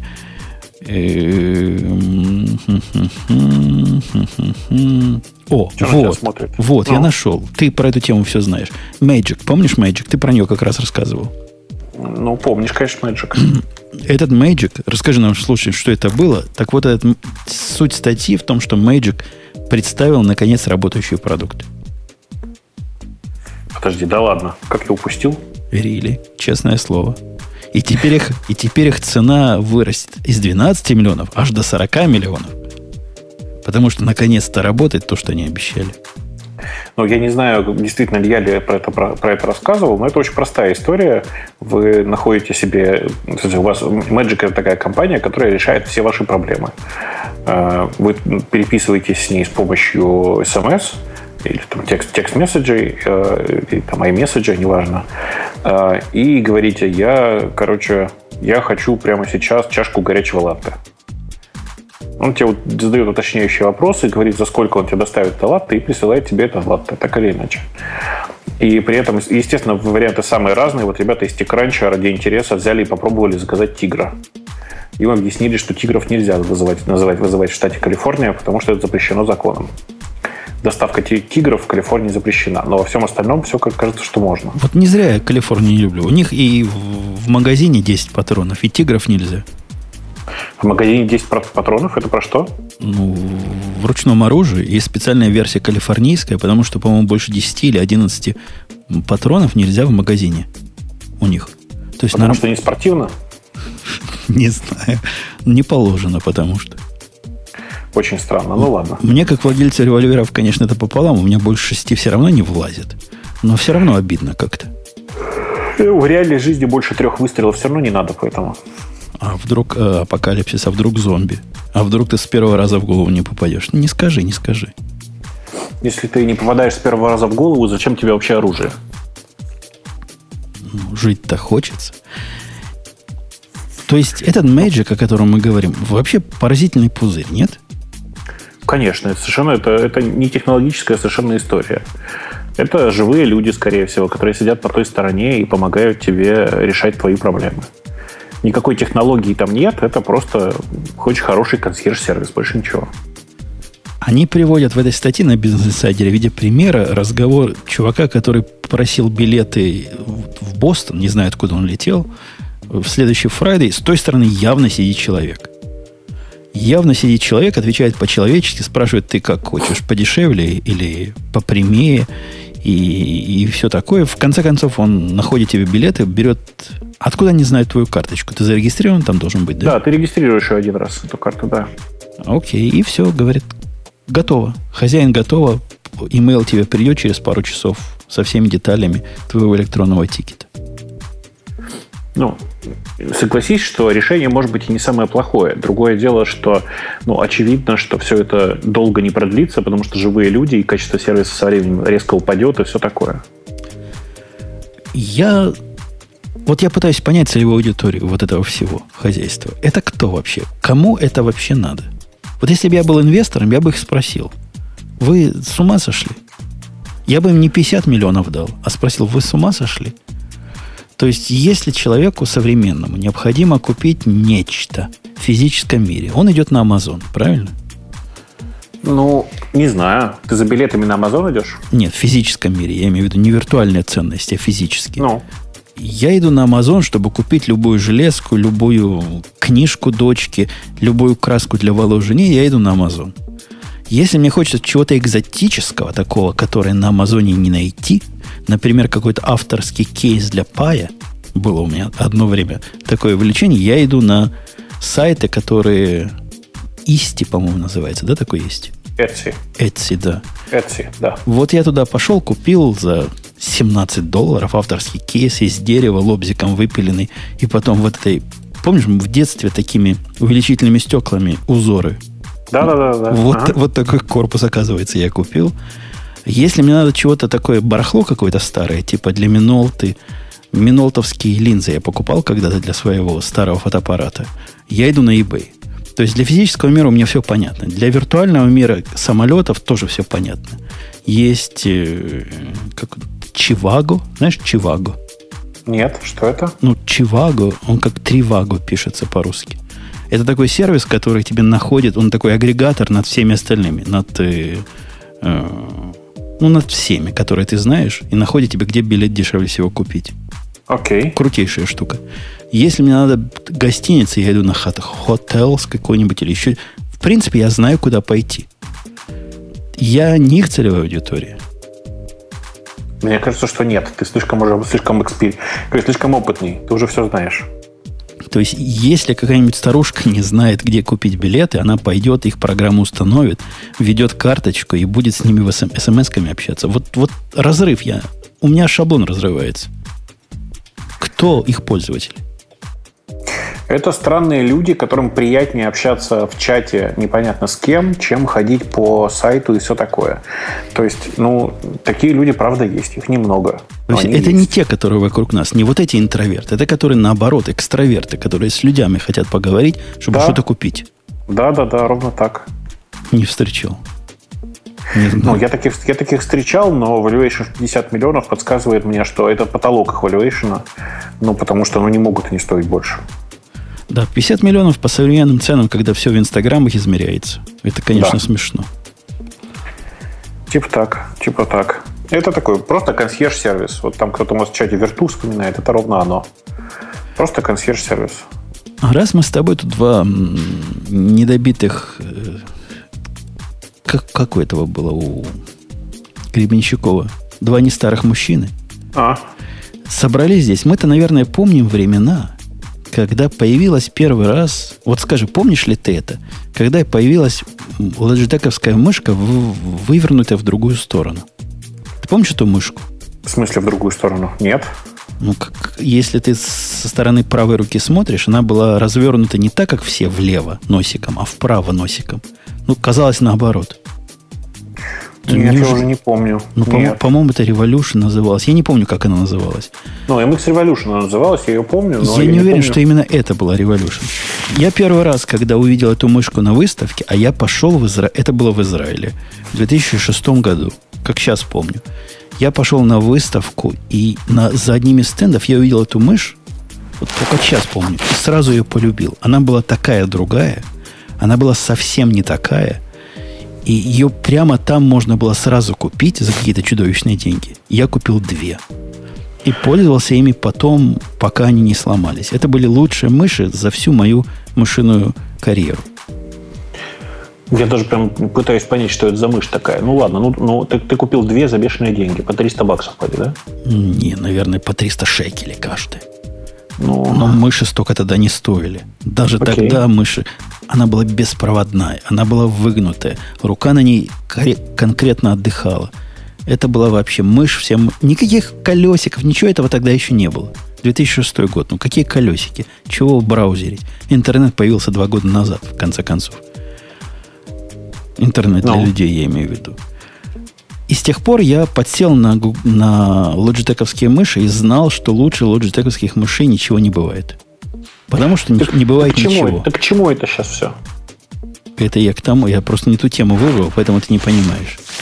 К тому, что Logitech reboots beloved mouse for Mac users. Они выпускают мышку, которая как MX Revolution, только современная и другая, но почти такая же. Интересно, интересно. ну я на... пошел посмотреть на картинки. У меня, в принципе, логитековская, логитековская мышь. Называется Logitech MX Master. Выглядит странно, конечно. Ну, и вот та первая, которую я купил в 2006 году, выглядела страннее некуда. Поэтому я за, за странностью уже не наблюдаю. Просто, к сожалению, мне не, не к чему подключить. Мне мышки, ну, абсолютно некуда. Есть то самое колесико, которое, по-моему, в Revolution оно устроило. Э, Revolution. Revolution, да. да. А до него был Performance. Наверное, у меня Performance был. Вот эта кривая такая. Я, я поищу потом какая была, то в шкафчике наверняка лежит. Это как Revolution, только современная. Во-первых, у нее Bluetooth, так. что ценится. Во-вторых, у нее для хождения вправо-влево не колесо двигается вправо-влево. Это было плохое решение, согласись. Ну да. Прям неудобно, неудобно и расшатывалось вообще. Совершенно да. неудобно. Теперь колесо у нее вот такое инерционно э, фиксирован. Ну, как в Revolution было. Кто пробовал, С кнопочкой, знает. да, с кнопочкой. С кнопочкой умеет само ускоряться у, или щелкать. В общем, реж, режимное такое колесико. А вправо-влево делается кнопочками сбоку. Какие-то еще говорят кнопочки для кастомных действий. Все это с маком, все это прекрасно. И все это даже в четыре разных цвета. А цена какая цена? Ну, сколько мыши сейчас могут стоить? Ну, от 50 до 100 долларов. Ну, вообще, конечно, выглядит привлекательно, при том, что у меня единственное место это десктоп, где я могу попользоваться мышью. А, и мне там не принципиально маковская или виндовская, потому что там, в принципе, на этом текущем десктопе у меня Windows, но я надеюсь, что это ненадолго. Ну вот. А, но а зачем вообще в современном мире мыши? Ты понимаешь? В игры играть? Я тоже, к сожалению, не могу понять. Я бы хотел. Я ведь недавно обзавелся лоджитековскими устройствами и опять почувствовал себя, как в те далекий 2006 год, когда вау, понимаешь, когда уровень жизни от устройства прямо увеличился. Был вот такой, я показываю руками, а стал вот такой. Еще раз показал, еще выше. Удивительно, что Logitech до сих пор никто не купил, какая-нибудь Apple, там, не знаю, Google, кто-нибудь, Microsoft. Но вообще это правда. Я каждый раз, когда я перехожу с какой-нибудь стандартной обычной мыши на Logitech, я прямо чувствую разницу. Я, я, кстати, не мышь, я пульт купил от Logitech. Казалось бы, ну, пульт. Да. Пульт купил от Logitech, он устроил мне революцию. Э, Гикорит спрашивает, пользуешься, пользуемся ли мы с тобой магическим трекпэдом? Ответ да. Я, я нет, я, я перестал им пользоваться. У меня везде просто ноутбуки, а там, где десктоп, в одном единственном месте, там мышь. А у меня в том месте, где десктоп, в одном единственном. Именно вот этот самый трекпэд. И лучше мне не надо. Ну, видишь, ты, может быть, привык. Проблема в том, что на трекпаде, трекпаде играть невозможно же. Для игры у меня сбоку лежит мышка. Вот, Именно лоджитековская, сейчас я посмотрю, как называется. Называется Anywhere MX. Уверен, что модели тоже уже лет 10. А у меня то, что я называю десктоп, это на самом деле тоже не сказать, чтобы десктоп. Это MSI ноутбук игровой, но он просто в стационарном режиме, потому что он большой и все такое. Вот. И у него есть встроенный тачпэд. Но я им ни разу не пользовался, сразу же купил мышь, воткнул и все такое. И, окей. Ну вот теперь мышь обновилась, и они говорят, да, говорят, мы знаем, виноваты. Вы слишком долго ждали не знаю, сколько мы ждали с прошлой мыши, но давно я их мышей не покупал. Вот это Revolution, не Revolution, как я сказал, называется, Anywhere. Performance. Последняя. Performance. Anywhere MX, которая у меня, это последняя, что я купил, и она работает даже еще не по Bluetooth. Ну, в смысле, по радиочастоте? ну, со своим данглом, там, со всеми делами. Ага. 13 век. Ну, просто великое переселение народов. И ужас какой-то. Какие-то данглы. Они теряются постоянно. Ужас, ужас. Bluetooth. Для этого... О, вы видели, кстати, про Bluetooth? Сегодня прислал Apple опрос. Тебе прислал, нет. Бобук? Apple нет, прислал нет. опрос. Чувак, говорит Apple, ты тут жаловался нам на то, что Wi-Fi не работает. Не мог бы ты описать свои впечатления от Wi-Fi сейчас? У тебя что-то поменялось? Кон... Лучше стало? Ну, в последней версии его опять сломало. Они починили это в прошлой версии, а последняя сломала опять. Зла не хватает, я вынужден на 2,4 ГГц сидеть из-за этих чудаков в Apple. Но у них там вопросы, которые наводят на ответы. Они знаешь, чем интересуются? Ну? Они интересуются, у вас Bluetooth включен? А сколько у вас к Bluetooth устройств подключено? А какие модели? Они как-то это с Bluetooth точно абсолютно связывают. Да, конечно, я тебе рассказывал же, что лучший способ, чтобы заработала N, в смысле там 5 гигагерцовая частота, это выключить Bluetooth вообще. Bluetooth и этот самый AirDrop выключаешь, и все работает. Да, но при этом у тебя ломается прелестная фича, которая позволяет хотспоту подключаться на ходу. И вообще к хотспоту подключаться. У них хотспот по Bluetooth находит твой телефон. Ну да. Ну вот. А мне хотелось бы прямо для лаптопа это удобно. Раз подключился, что-то проверил, как бы извне. Я тут внутри с VPN сижу, иногда хочется снаружи что-то посмотреть. Я часто так делаю. Я вот все переживаю, что в современных лаптопах совсем изжили слот для сим-карты. Было бы очень удобно, на мой взгляд. Вернуться. Ну, а, конечно. Ну, в Apple никогда его не было. В Apple не было никогда, были в некоторых хромбуках, еще где-то были. И это было удобно. Прям я просто помню, как это было удобно.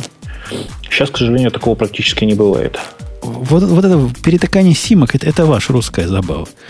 Его, наверное, нет, потому что здесь это не очень юзабельно. Они же все залочены, и как-то тебе дадут э, лаптоп, который только с AT&T разговаривает. Что-нибудь ну, в, в таком роде. Зато у него везде есть интернет. Ну вот у прошлого HP, который был Chromebook моей жены, был такой, внутри был чип G, G, GSM, да, GSM это называется? Ага, да, да. Ну. И мы даже его ни разу не активировали за ненадобностью. То есть, когда ей надо интернет на выходе, она подключалась к споту через телефон, где уже все проплачено, где 14 гигабайт в месяц, и пользуюсь я не хочу. 14 гигабайт это немного, кино не посмотришь. М-м, то ну почему? Кино пару, пару кин можно посмотреть. Ну, пару кин да, а вот каждый день смотреть не получится. Для каждого дня у нас есть неограниченный Wi-Fi. Вообще, я многим тут рассказываю, в России люди почему-то думают, что в Штатах прямо супер круто все устроено с сотовыми сетями, все дешево и все такое. На самом деле у нас очень дешевый в России интернет мобильный прямо очень дешевый. Ну, в смысле, у нас реально есть unlimited тарифы, например. Не, ну я могу твоих слушателей поразить, которые думают, что дешево. 183 доллара, последний мой счет, за три телефона, 14 гигабайт на всех. Ну, понятно, да? А там вопрос еще в скорости, конечно, скорости доступа. Но тем не менее. Ну, скорость, меня... скорость да. по вот этому LTE порядка 5-6, иногда до 10 доходит мегабит. И что меня всегда больше всего угнетает, это то, что в моей любимой Калифорнии, которая всегда казалась всем, значит, там, оплот технологичности и все такое, там на самом деле мобильный интернет в среднем хуже, чем по штатам. То есть, ну, особенно когда выезжаешь куда-нибудь за города, прям вообще хана. Если ты в Калифорнии, кем надо быть, чтобы из города выезжать? Не а, положено. Из какого города? Из Сан-Франциско, что ли? Ну, из, из того самого города, да. Ну, короче, в, там пишут, что у нас в чате, что кроме йоты никто полный анлим не дает. Ребята, так наличие йоты это уже сам по себе интересный факт. Э, у нас, знаете ли, вообще не прижились, например, виртуальные операторы. В Штатах они периодически приживаются за счет того, что э, умудряются маркетинговыми фичами обеспечить чуть более низкую цену э, при ну, при том, что живут на чужих каналах. В России это практически невозможно, потому что никто из большой тройки скидки по своим тарифам не дает. И ты знаешь, я не очень вижу, как чтобы они прижились. Меня даже удивляет, откуда они деньги берут на рекламу в прайм тайм. А какой-нибудь, есть, да? Крикет, например. Есть такая компания, которая ага. задолбала. На Фоксе прям постоянно их реклама вылазит. Они тебе дают на телефон 50 долларов в месяц, прямо совсем. Вот, налоги, все-все-все. То есть почти такая же цена, сколько я сейчас плачу. Я за 3 плачу 180, тут бы платил за 3 150. Они дают unlimited все. Так они утверждают. Это виртуальный оператор, который поверх чего-то живет. Ну? Ну, я ни одного живого человека, который хотя бы это название слышал, не встречал. Все, кого я знаю, вот именно в большой тройке. Verizon, Sprint или AT&T. Причем AT&T, как правило, для, для таких, как я, которым лень что-то менять. А всякие T-Mobile нет? Да, еще и T-Mobile есть. Есть Verizon, T-Mobile, AT&T. Кто еще? Sprint. И Sprint. Значит, большая четверка. Да. Ну, один из них, по-моему, Verizon плохо в Нью-Йорке работает, поэтому наш начальник не хочет с AT&T переходить. Мы с ним вдвоем Странно. вот такие отщепенцы. Вот. А э, ты с AT&T, потому что просто лень, да? Потому что работает, и все остальные не дешевле. Okay. Я смотрел там Verizon, который рассказывает, принесите, у них есть реклама, по-моему, Verizon, принесите нам свой счет, мы его напополам прямо разрежем и половину заплатим.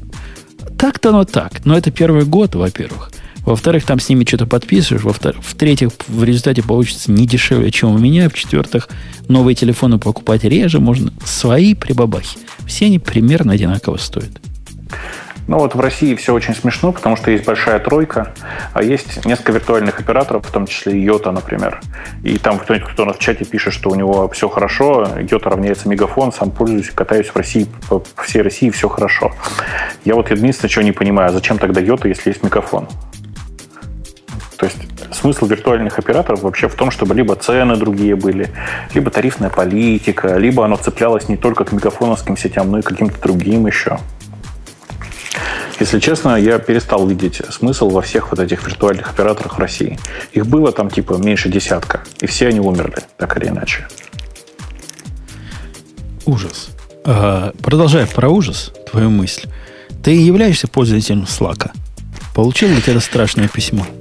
Ты знаешь, получил, я им не пользуюсь, в смысле, что я в какой-то момент волевым движением отказался от использования именно Slack в пользу другого продукта. Хипчат? Флипа. Флип Айо, я тебе рассказывал. Рассказывал. По-моему, он наименее фичастый из этих трех. Да, да, да, но зато всегда работающий. В этом вся фишка. Ну вот. А, а при этом я на Slack зарегистрирован, и поэтому письмо их, конечно же, получил. И это прямо, я тебе хочу сказать, чудовищно. Расскажи нашим слушателям. Что ну что, говорят, что их взломали, я не вникал в подробности, говорят, что их взломали. Slack утверждает, что никакие данные не утекли, кроме непосредственно логинов и всего такое. И по этому поводу они торжественно э, запустили двухфакторную авторизацию, как будто бы это кому-то поможет. Это как после драки кулаками махать есть поговорка. Есть еще какая-то. Типа, когда дом... А, поздно, поздно пить боржоми, когда печень... Когда почки, почки отстегнулись. Да, ну, да, да. Вот у них раньше, чуваки, надо было думать. Ну, ну красавцы. Но вот теперь они торжественно э, двухфакторную авторизацию включают. Здрасте, ваши родичи. Ну, они, наверное, давно готовили двухфакторную авторизацию. И просто так хорошо совпало удачно. Повезло. Маркетинговый пуш произошел. Вообще меня удивляет, что никто по этому поводу шумно не кричит. Когда там взламывали Google, когда там взламывали еще что-то, было море криков. А тут, казалось бы, Slack. Место, в котором обсуждаются все самые страшные коммерческие секреты у многих компаний. И вдруг никто не, не, не кричит, все это как-то как очень тихо. Да потому что они дарлинг Силиконовой долины, понимаешь? Вот если бы это случилось с каким-нибудь поганым... Э, у кого сейчас хипчат? Э, а как их зовут-то? Да, блин, все вылетело из головы. На А. Да, вот у этих. Если бы это у них случилось, Тут бы камни на камни не оставили, запозорили бы. Потому что они унылая корпорация. Атласиан. Atlassian, да. Ну, как, как унылая корпорация, корпорация. Они тоже все такие фанки. У них такая джира, такой, не знаю, что там, у, у, у, них, у них чудовищная джира. У них купленный Big Bucket. У них купленный и почти убитый Source 3. У них купленный хипчат. Типичная корпорация. То есть те, которых как раз пинать сам Бог велел. Ну окей, но тут-то утекло все у Слака. И почему все молчат? Потому что своих, своих не сдаем. Ну, они, знаю, они, они, они типа наши, понимаешь? Это как бы если бы утекли от... Кто еще был до этого Дарлингом? Э, с номером компания была. Ага. 43 чего-то там. Не, не помнишь, как они? А, сигналы, которые... Да-да-да. Вот если бы у них что-то утекло, у них наверняка тоже что-то утекало, тоже бы все молчали в тряпочку. Потому что они ну, наши. Может быть, может быть. А может быть, все пекутся о том, чтобы никто не узнал, что их потенциально хитрые всякие переговоры утекли и не начал их искать. Это при том, что, напомню на всякий случай, вот к вопросу о valuation, да, к вопросу о стоимости компании. И у Slack же какие-то неразумные совершенно valuation. То есть компания, которая предоставляет чаты, вроде бы была оценена, оценена больше, чем в один инстаграм. Сумасшествие. Это заставляет думать... О... Я абсолютно уверен, кстати, что нет никакого пузыря хай-тек вокруг нас. Это как бы отдельная экономическая тема. Но вот когда я вот эти valuation вижу, я начинаю сомневаться в своей упертой точке зрения. Может, все-таки есть немножко? Не-не, конечно, есть. Ты что, на самом деле, это нам с тобой просто не доплачивают. Ты думаешь? Да, я думаю, что да. Окей. Я думаю, что мы с тобой каждый строим, стоим как минимум по полтора инстаграма. Базару нема. Да. Э, Google пообещал пару интересных и абсолютно не гугловских вещей. Типа? Первая вещь Google VPN. Интересно. То бишь тебе прямо в Android всунут такой VPN от Google, который будет, ну, как, как в Android, как бы работать. Не, не понял. Ну, то бишь, когда ты на паблик Wi-Fi какому-нибудь подключен, и тебе надо что-то важное послать, ты сможешь нажать им в одной кнопочке подключиться к Google VPN. Прямо в Android эту кнопку. Это будет частью Android типа. Я не знаю, платная, бесплатная услуга. Фиг его знает. И все это прямо в Android будет работать. Говорят, оно в Android 5.15 типа и так уже где-то есть. Но он не работает. А вот заработает. То бишь поднимут они свои VPN-сервера, которые много серверов надо, чтобы всех андроидовских пользователей осчастливить. Ну, вообще это интересно, как они выкручиваться будут. Потому что в большом количестве разных стран, в том числе, что и греха таить в России, многие сервисы, как ты знаешь, многие сервисы и сайты просто забанены разными государственными органами. А в случае, если все это идет через гугловские VPN, очевидно, все это будет доступно. Нет, тут ты не прав, потому что в, сентябре же этот закон вступит в силу, чтобы сервера у вас располагались. Ну вот и пойдет через русский сервер этот VPN, как положено, который хранит данные, учетные записи этого пользователя. И точно так же будет забанен, все в порядке будет, не волнуйся. Да нет, так тоже не будет работать. Почему? Дело, дело в том, что бан в России происходит на уровне пользовательского провайдера. Если ты э, э, типа канальный провайдер, то ты не обязан за всем этим следить. Потому что ограничиваться должно использование у пользователя. И также, кстати, сделано в какой-нибудь Финляндии, там, также сделано во Франции. То есть э, в сервис-провайдеров, в смысле в интернет-провайдеров присылаются э, такие бан-листы, типа забанить вот это, вот это, вот это. И оно банится на DNS и еще где-то у всех по-разному. А тут вдруг, значит, у Гугла свой собственный VPN. И это, конечно, потенциально опасно. Хотя, безусловно, идея очень правильная. Потому что какое количество данных утекает через публичные Wi-Fi точки, я бы боюсь себе просто представить. А как ты выживаешь вот с этим? У тебя ведь лаптоп, ты с ним ходишь же иногда куда-то? У меня всегда поднят VPN до Яндекса, до работы. А у меня прямо в нашем любимом и самолетиком программа. Скажи, как называется? Control Plane. Control Plane, да. Да, ага. как только подключение к неизвестному VPN, сразу, неизвестному Wi-Fi, сразу, сразу поднимается VPN до дому. И трафик весь на него идет. Ну, видишь, примерно то же самое, только до работы. То есть просто один в один. А из дома у меня уже идет до работы. Не, ну я не хочу таких цепочек, я сразу же до работы иду. Не, у меня дома вообще весь интернет идет через, через Amazon. То есть я прямо на раутере поднял дефолт раут, который введет в амазоновское облако. Потому что я Comcast не доверяю вообще. Так. Ну, я не хочу, чтобы они смотрели, что там у меня где ходит. И черт его знает, чего они с этими данными будут делать. А тут свой, собственно, VPN до Амазона, оно уж из Амазона. Ну, как-то я AWS больше доверяю. И, а в конце концов, они не провайдер интернета, который понятно, что с моими данными сможет сделать. То есть ты, как это, не будешь платить за отдельную услугу? Кто там и объявил у вас? Тоже Comcast, по-моему, да, объявил? Всего, это... всего 700 долларов в год. Да. За то, что за вами никто не будет следить. Не Comcast, а TNT. А, TNT, конечно, господи, что я, о чем да, я говорю. у них там есть свой интернет Xfinity, который позорище ходячее в большинстве мест. Он dsl и dsl какой-то. Но вот эта услуга только распространяется на гигабитный. У них есть какая-то в определенных местах гигабитное оптоволокно, и вот там за вами по умолчанию следят. Интересно, как они это делают на гигабитном-то потоке. Ну, видимо, если очень хочется, то можно. Ну, просто это DPI, разбирать каждый пакетик, особенно если я хожу по HTTPS, ну, интересно, интересно. Ну, да, да, да, да. Ну, простому, простому, простому человеку, который зачем-то купил гигабитный интернет, наверное, проще заплатить 700 долларов, чем мучиться с всякими VPN и прочими глупостями. Ну, конечно. Просто он очевидно, для чего он купил гигабитный интернет, чтобы порно не тормозило. Программка Хикка называется Control Plane. Отвечаю в чатик, которая переключает на VPN, если неизвестная сеть. Она только для Мака. А бывают другие компьютеры? Да, да, бывает, бывает. А, ну да. Наверное, для Windows тоже что-то такое есть. Какой-нибудь скриптовый engine, который умеет понимать, что вокруг тебя происходит. Ну, а для Linux вы все написать можете, очевидно. Причем элементарно. Да. Вторая новость от Гугла в том, что они по слухам, по слухам, сейчас пытаюсь найти эту новость, будут помогать вам оплачивать счета. А? То есть Gmail, который пугающий, чудовищный и сейчас, поскольку всякое такое про тебя знает, а что не знает, то, то узнает, будет знать еще больше.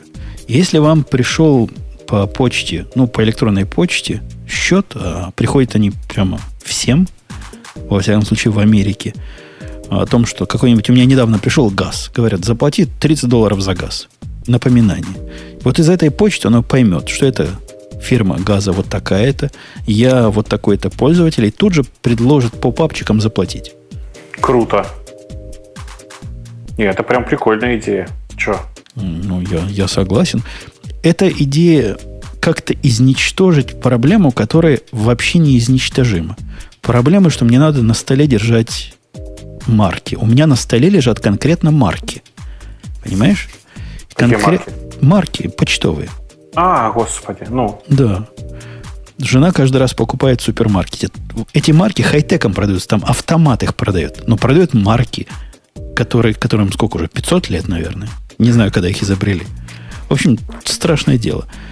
К счастью, все эти счета приходят с конвертиками, так что конвертики мне уже покупать не надо. Хотя особо ленивые даже конвертиков не кладут.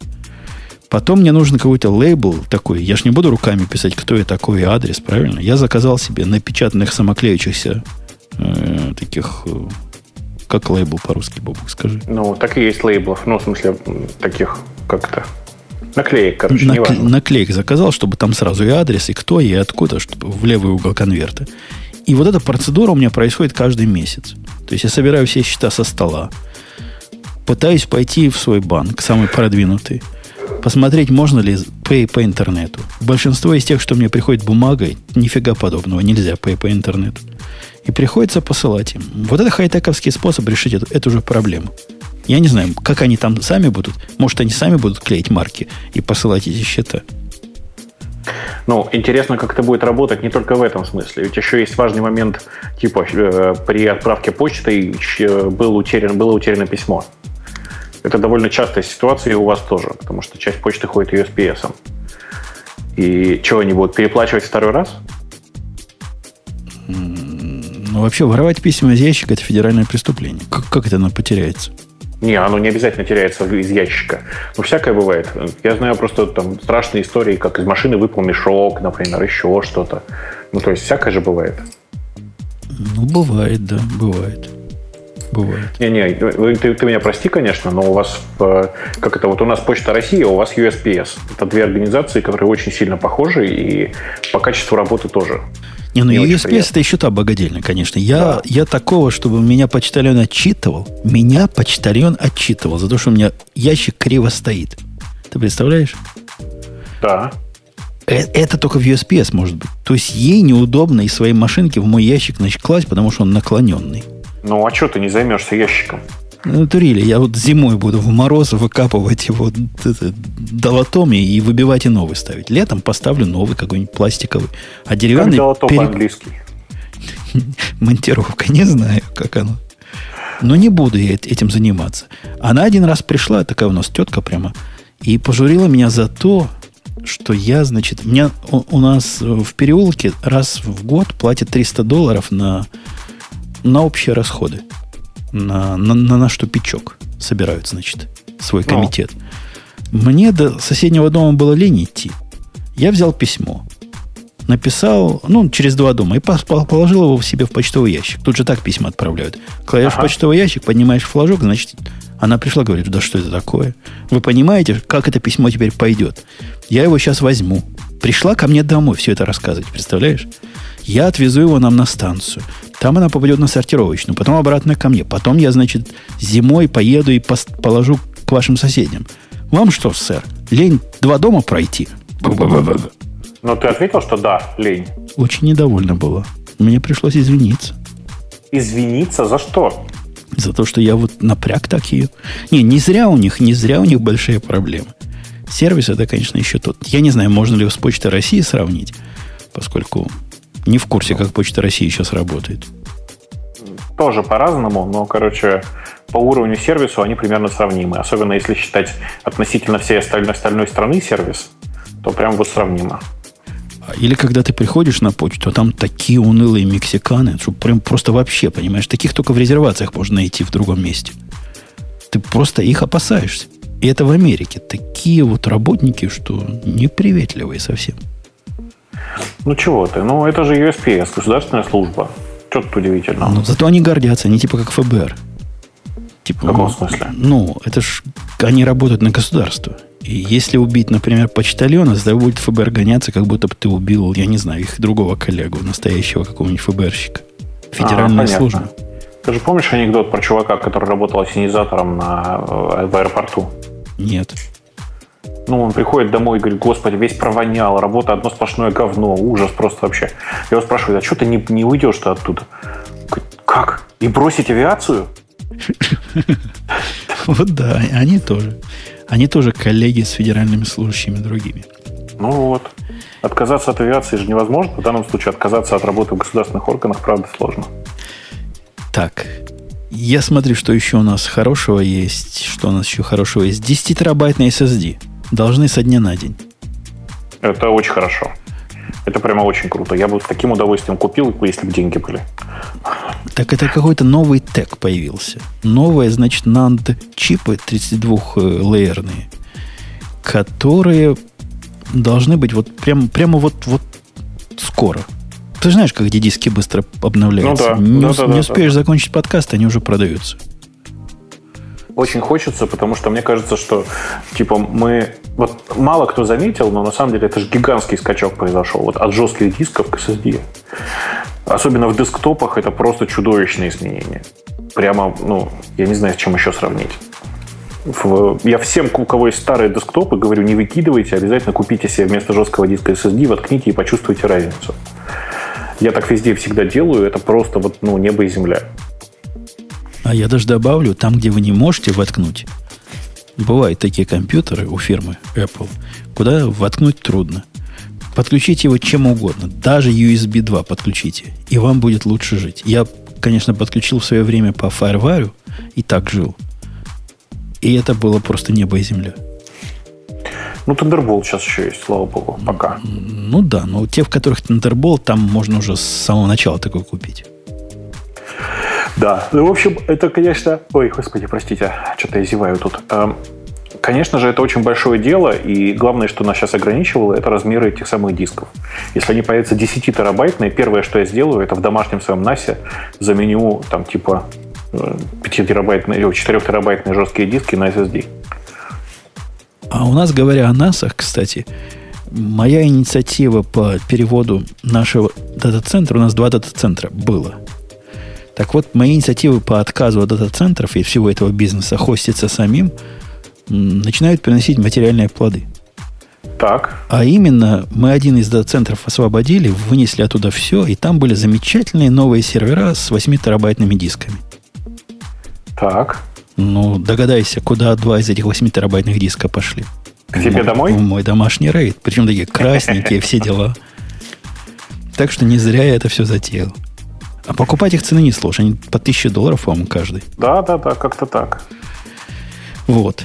А теперь будут такие 10-терабайтные SSD. Ой, красота. А зачем тебе в, RAID, в, NAS они нужны? Куда тебе там спешить? Все равно ты Ethernet каким-нибудь упираешься. Я не, не упираюсь, у меня здесь гигабит. Ethernet вполне себе нормально. Ты вот такой крутой.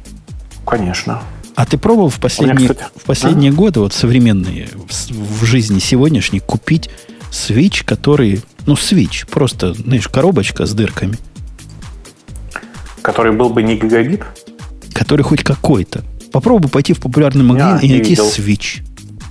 Не видел давно уже. Во, они пропали как класс. Я могу только на барахолках. В Tiger Direct такая барахолка. Там они продаются, стоит там 10 долларов 8-портовый гигабитный Switch. А тебе зачем? Ну, как у меня из раутера выходят всего 4, по-моему, дырки. А. а мне надо больше. У меня там PI сбоку, еще чего-то, там IPTV, все дела. Хочется побольше дырок. О, слушай, я тебе еще не рассказывал. У меня дома в одном месте плохо добивал Wi-Fi, а Ethernet туда был не протянут. Я решил попробовать значит, старую добрую историю про PowerLed. Знаешь, да, про передачу Ethernet через PowerLed. Чисто теоретически. То есть я вижу эти продукты в магазинах, мне их даже как-то советовали, сам никогда не пробовал. Я сомневаюсь, что оно работает. Ты знаешь, ты попробуй ради интереса. 200 мегабит оно вот у меня сейчас дает. 200 мегабит, Женя. Возьми и попробуй. Очень интересно. Ну, вообще крутизна, конечно. При этом ты понимаешь, да, что это прямая замена Wi-Fi, потому что розетки есть везде, и там как бы несложно. Ну, вот в частности, у меня сейчас через эту штуку подключен телевизор. Понятно, что телевизор только фильмы с НАСА показывает, больше ничего. И ему, конечно, нужно было хотя бы 100 мегабит. А я что-то не подумал и провод туда не привел. Вот я заменил поверлетом вот всю эту историю. Прямо, прямо работает хорошо, на удивление. Не, ну у меня есть очень конкретный use case. От моей точки доступа здесь до подвала далеко. Прям конкретно далеко. И даже на 2,4 ГГц скорость там прямо аховая. Настолько аховая, что свой домашний HP сервер, мини-сервер, я поставил рядом с точкой доступа. То есть у себя тут рядом стоит. Хотелось бы в подвал. А не могу. А типа, ты говоришь, с пауэрлетами будет прямо хорошо? Попробуй, попробуй. Ну, у меня прямо хорошо заработало. Это очень сильно зависит от проводки, от всякого такого. Но у тебя вроде приличный дом-то, проводка должна быть нормальная. Да черт его знает. Я не пробовал по нему интернеты передавать. Там, разумеется, как только ты начинаешь много таких точек разводить, то, разумеется, падает скорость. Но если на это не смотреть, а смотреть только на ну, типа там соединение точка-точка, условно говоря, ну вот до твоего сервера, то это вообще неплохое решение. Прямо из интереса возьми попробуй. Они же недорогие, ты знаешь, да? Да я видел, они копейки стоят. Да. Совершенно такого промышленного вида на вилке с, с изернетовскими разъемами и все дела. Да, да, да, да, да, да, да. Вот ровно оно. Хорошо работает. Я был удивлен. А к ним нужна какая-то общая, какая-то, я не знаю, концентратор, как, ничего, просто две, две таких, и они друг друга видят. Да, да, да, да. Это, короче, эти две точки, они друг с другом как бы ну, организуют просто Ethernet соединение. А там народ пишет, там надо, чтобы фаза правильная была, все такое. Это Слушай, я ничего не знаю, я ничего про это не понимаю, у меня просто про заработало. Ну, знаешь, ток бывает трехфазный, там, трех, трех, двухфазный, трехфазный. Включаешь, ну, короче, работает. У меня, да, у меня просто заработало. Все. Ну, я попробую. Надо парочку, да, обязательно, чтобы ответная часть была? Ну, да. Окей, окей, попробую. Это любопытно. Но они, они, они продаются парами в среднем, если что. А, да? Да, так что Ладно, после подкаста, выложу подкаст, схожу в магазин. Я видел Белкин такие продают, по-моему, 40 долларов стоит, что-то такое. Ну, какой-то порядок примерно такой. Ладно. Ну, если не будет работать, я, я на тебя повешу долг. Ну, хорошо, договорились. То есть, Обязательно как-нибудь отдам. То, так и скажу, Бобук, Бобук велел. Ну что, тема наших слушателей пришло время. Давай, давай. Пойду даже открою. 117 комментариев. По поводу чего там ругались, интересно, если 117 комментариев. Не знаю. Сейчас При, посмотрим. Привел Игорь матрицу старых тем. Матрица Что? 5 на 5 и там, там бесспорно, блески не считаю open source, спорно, 1%, который пользуется Linux. Ну, в общем, все главные темы покрыл. 25 ну, вариантами. Хорошая матрица, кстати. Человек прямо постарался. Постарал, постарался. И, да, да, пожалуй, из современного тут все. Ты сегодня Маринка, нет, мы уже давно Ксюшу так не обижаем. Ну что вы, устарела. Видимо, давно рисовал. Ладно, э, что-нибудь реальное. React, React не, не, прямо, подожди, ну ты скажи человеку, что он молодец-то, что ты? Игорь, ты молодец, постарался, смог такой грит нарисовать. Вообще.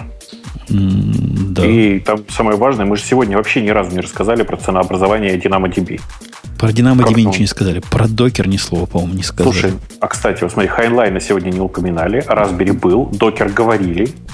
Когда? Про, про Маринку. Говорили, говорили, говорили несколько раз. Про, вспомни, про Go, когда говорили. А, да-да-да. Про микросервисы. Нет, Очень косвенно. Вообще не говорили. Про Яндекс. Бесспорно. Ну, что-то такое. Бесспорно точно. Яндекс точно сделал. Раньше Гугла не было сегодня. Apple ага. не ругали. Не, зато Монгу покрыли наше все. Да? Было все. Да, да, да. То, да, что да. отсутствовало, это по, по причине отсутствия Грея. Точно.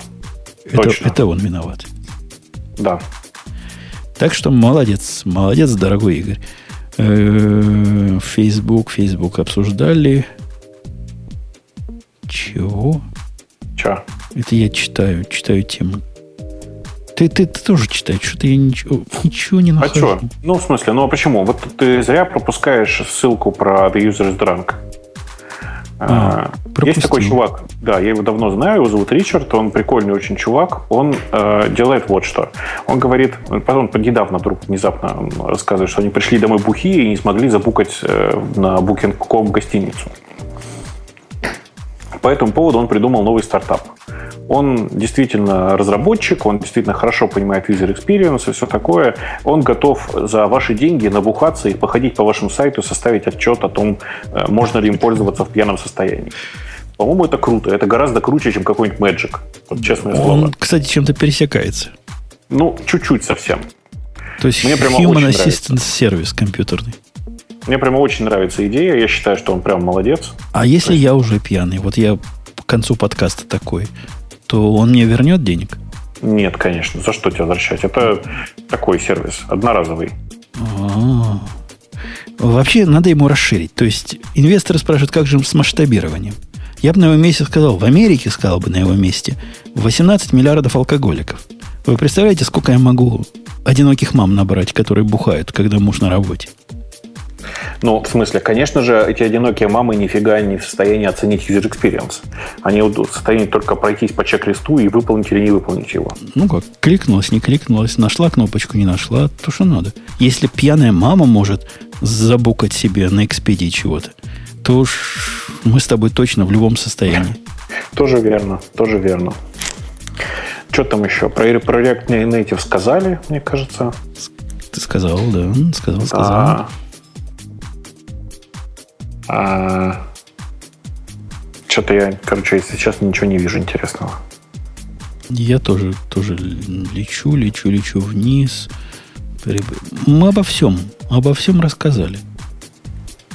Обо всем рассказали. Тут какая-то тема про докер, как я упустил. На Хабре была статья, видимо, ругательная про докер. И... Да нет, все, все, пожалуй. А, паралез раскололась, слыхал? Ну, как раскололась? В смысле, просто новый бренд выделили? Ну, это не я говорю. Это тот же самый Игорь, который нам матрицу привел, говорит, что Parallels раскололась на два разных бренда.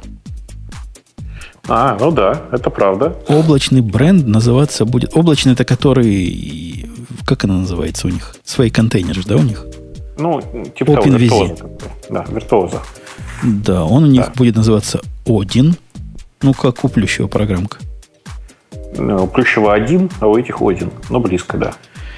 И будет ну, чуть Я не понимаю, зачем они это сделали, чтобы не путали их десктопные продукты с серверами. Я думаю, что да. Я думаю, что да. Но это на самом деле не очень важно. Мне очень нравится картинка, которую приложили. Там сидит Тор, а рядом с ним сидит Один. Мало кто знает, но в, основ, в основном составе компании Parallels довольно долго был пользователь под, именем Тор с фамилией такой Тормасов. Многие, наверное, его знают. А, это прямо очень прикольно, я считаю. Там посадили Тора, а рядом Одина на картинке. Картинка хорошая, все остальное фуфло. Окей. Какой-то русский чувак умудрился задолжать Amazon 12 тысяч. Потому что чуила мудрый, ну что можно сказать. Почему каждый раз статья, когда у человека утекает ключ, а утекает он же способом вот этого вьетнамского вируса. Ты его сам вводишь и на GitHub за, закомичиваешь. Ну, это типичная вообще история в современном мире. Большая часть паролей теряется же именно так. И, и вот и каждый раз эта история. Причем история не в том, что он задолжал 12 тысяч долларов. И даже не в том, что ему Amazon денег вернула. То есть, ты представляешь себе компанию? Ты накрутила на 12 тысяч серверов. Они говорят, ну ладно, чувак, ну мы понимаем, бывает. Мы с тебя брать не будем. То есть, это даже уже не новость. А новость в том, что вот такой, какой Amazon плохой, 12 тысяч с меня взял. Да потому что чудило мудрый. Ну, реально. Ну, ну сколько можно? Ну да, да, все так. Вот. И, ну, собственно, все, да? Да. Собственно, все. Я, кстати, дорогие слушатели, напомню, что в этом каноническом составе мы с Бобуком 45 минут был, были выпуски. Не час 45, как сейчас, а 45. Это мы с годами научились долго говорить о том же самом. Не, мы поначалу стеснялись и думали, что не будут слушать. Вот в чем проблема. А теперь с цепи сорвались. Да. И, окей. Ну что, на этом будем подбивать бабки? Давайте, давайте. Давайте. Я напомню, что был радио Ти подкаст. И следующий выпуск будет совершенно точно гиковский, хотя и, и в этом мы немножко поддали. Надеюсь, Грей с Маринкой. С какой Маринкой? С Оксаной. С Ксюшей придут. А ляпку не будем на следующий выпуск звать, да? Потому что... Ну, Нет, все, дискредитировала себя. Ну что ляпка на гиковский выпуск? Но все равно позовем как-нибудь. Позовем. Она, она сказала, что муж, муж велел за неделю предупредить. У них строго как все, смотри, в этом патриархате. Представляешь, ну, ты бы... У тебя жены нету, да? Ну, представь, у тебя была бы жена – и ты бы ей такое сказал, мол, предупреждай, дорогая, о том, что ты с кем-то будешь разговаривать, с подружками по телефону, разговаривать за неделю до события. Что бы она с тобой сделала? Но, Женя, ты, может быть, конечно, удивишься, но, во-первых, жена у меня, конечно, есть, а во-вторых, ну, как бы у нас дома патриархат. То есть она спрашивает, а можно я в подкаст хожу, муж родной или нельзя? ну, она не ходит в подкасты, ей это не очень интересно, но типа, могу ли я поехать в поездку с подругами? И я говорю, конечно, можно, потому что я знаю, что если сказать нельзя, будет такое, что лучше мне сказать, конечно, можно. Это просто муж-папа. Ты, наверное, на 40 лет старше. Ну, чуть больше, чем на 10. Это не очень важно. Окей. Окей. Ладно, все, до следующей недели будем, будем встречаться, приходите, будет так же хорошо, как сейчас, даже еще лучше, поскольку нас будет больше. Да точно, точно будет лучше. Я не буду болеть. Если Это шоу создано при поддержке Digital Ocean. Digital Ocean – провайдер доступного облачного хостинга. Всего за 55 секунд и 5 долларов в месяц вы можете создать свой облачный сервер в одном из дата-центров, расположенных в Нью-Йорке, Сан-Франциско, Амстердаме и Сингапуре, и управлять им с помощью простой, интуитивно понятной панели управления управления или воспользоваться мощным API. Начните прямо сейчас. Введите промокод RadioDefist при регистрации и получите 10 долларов бонуса на аккаунт.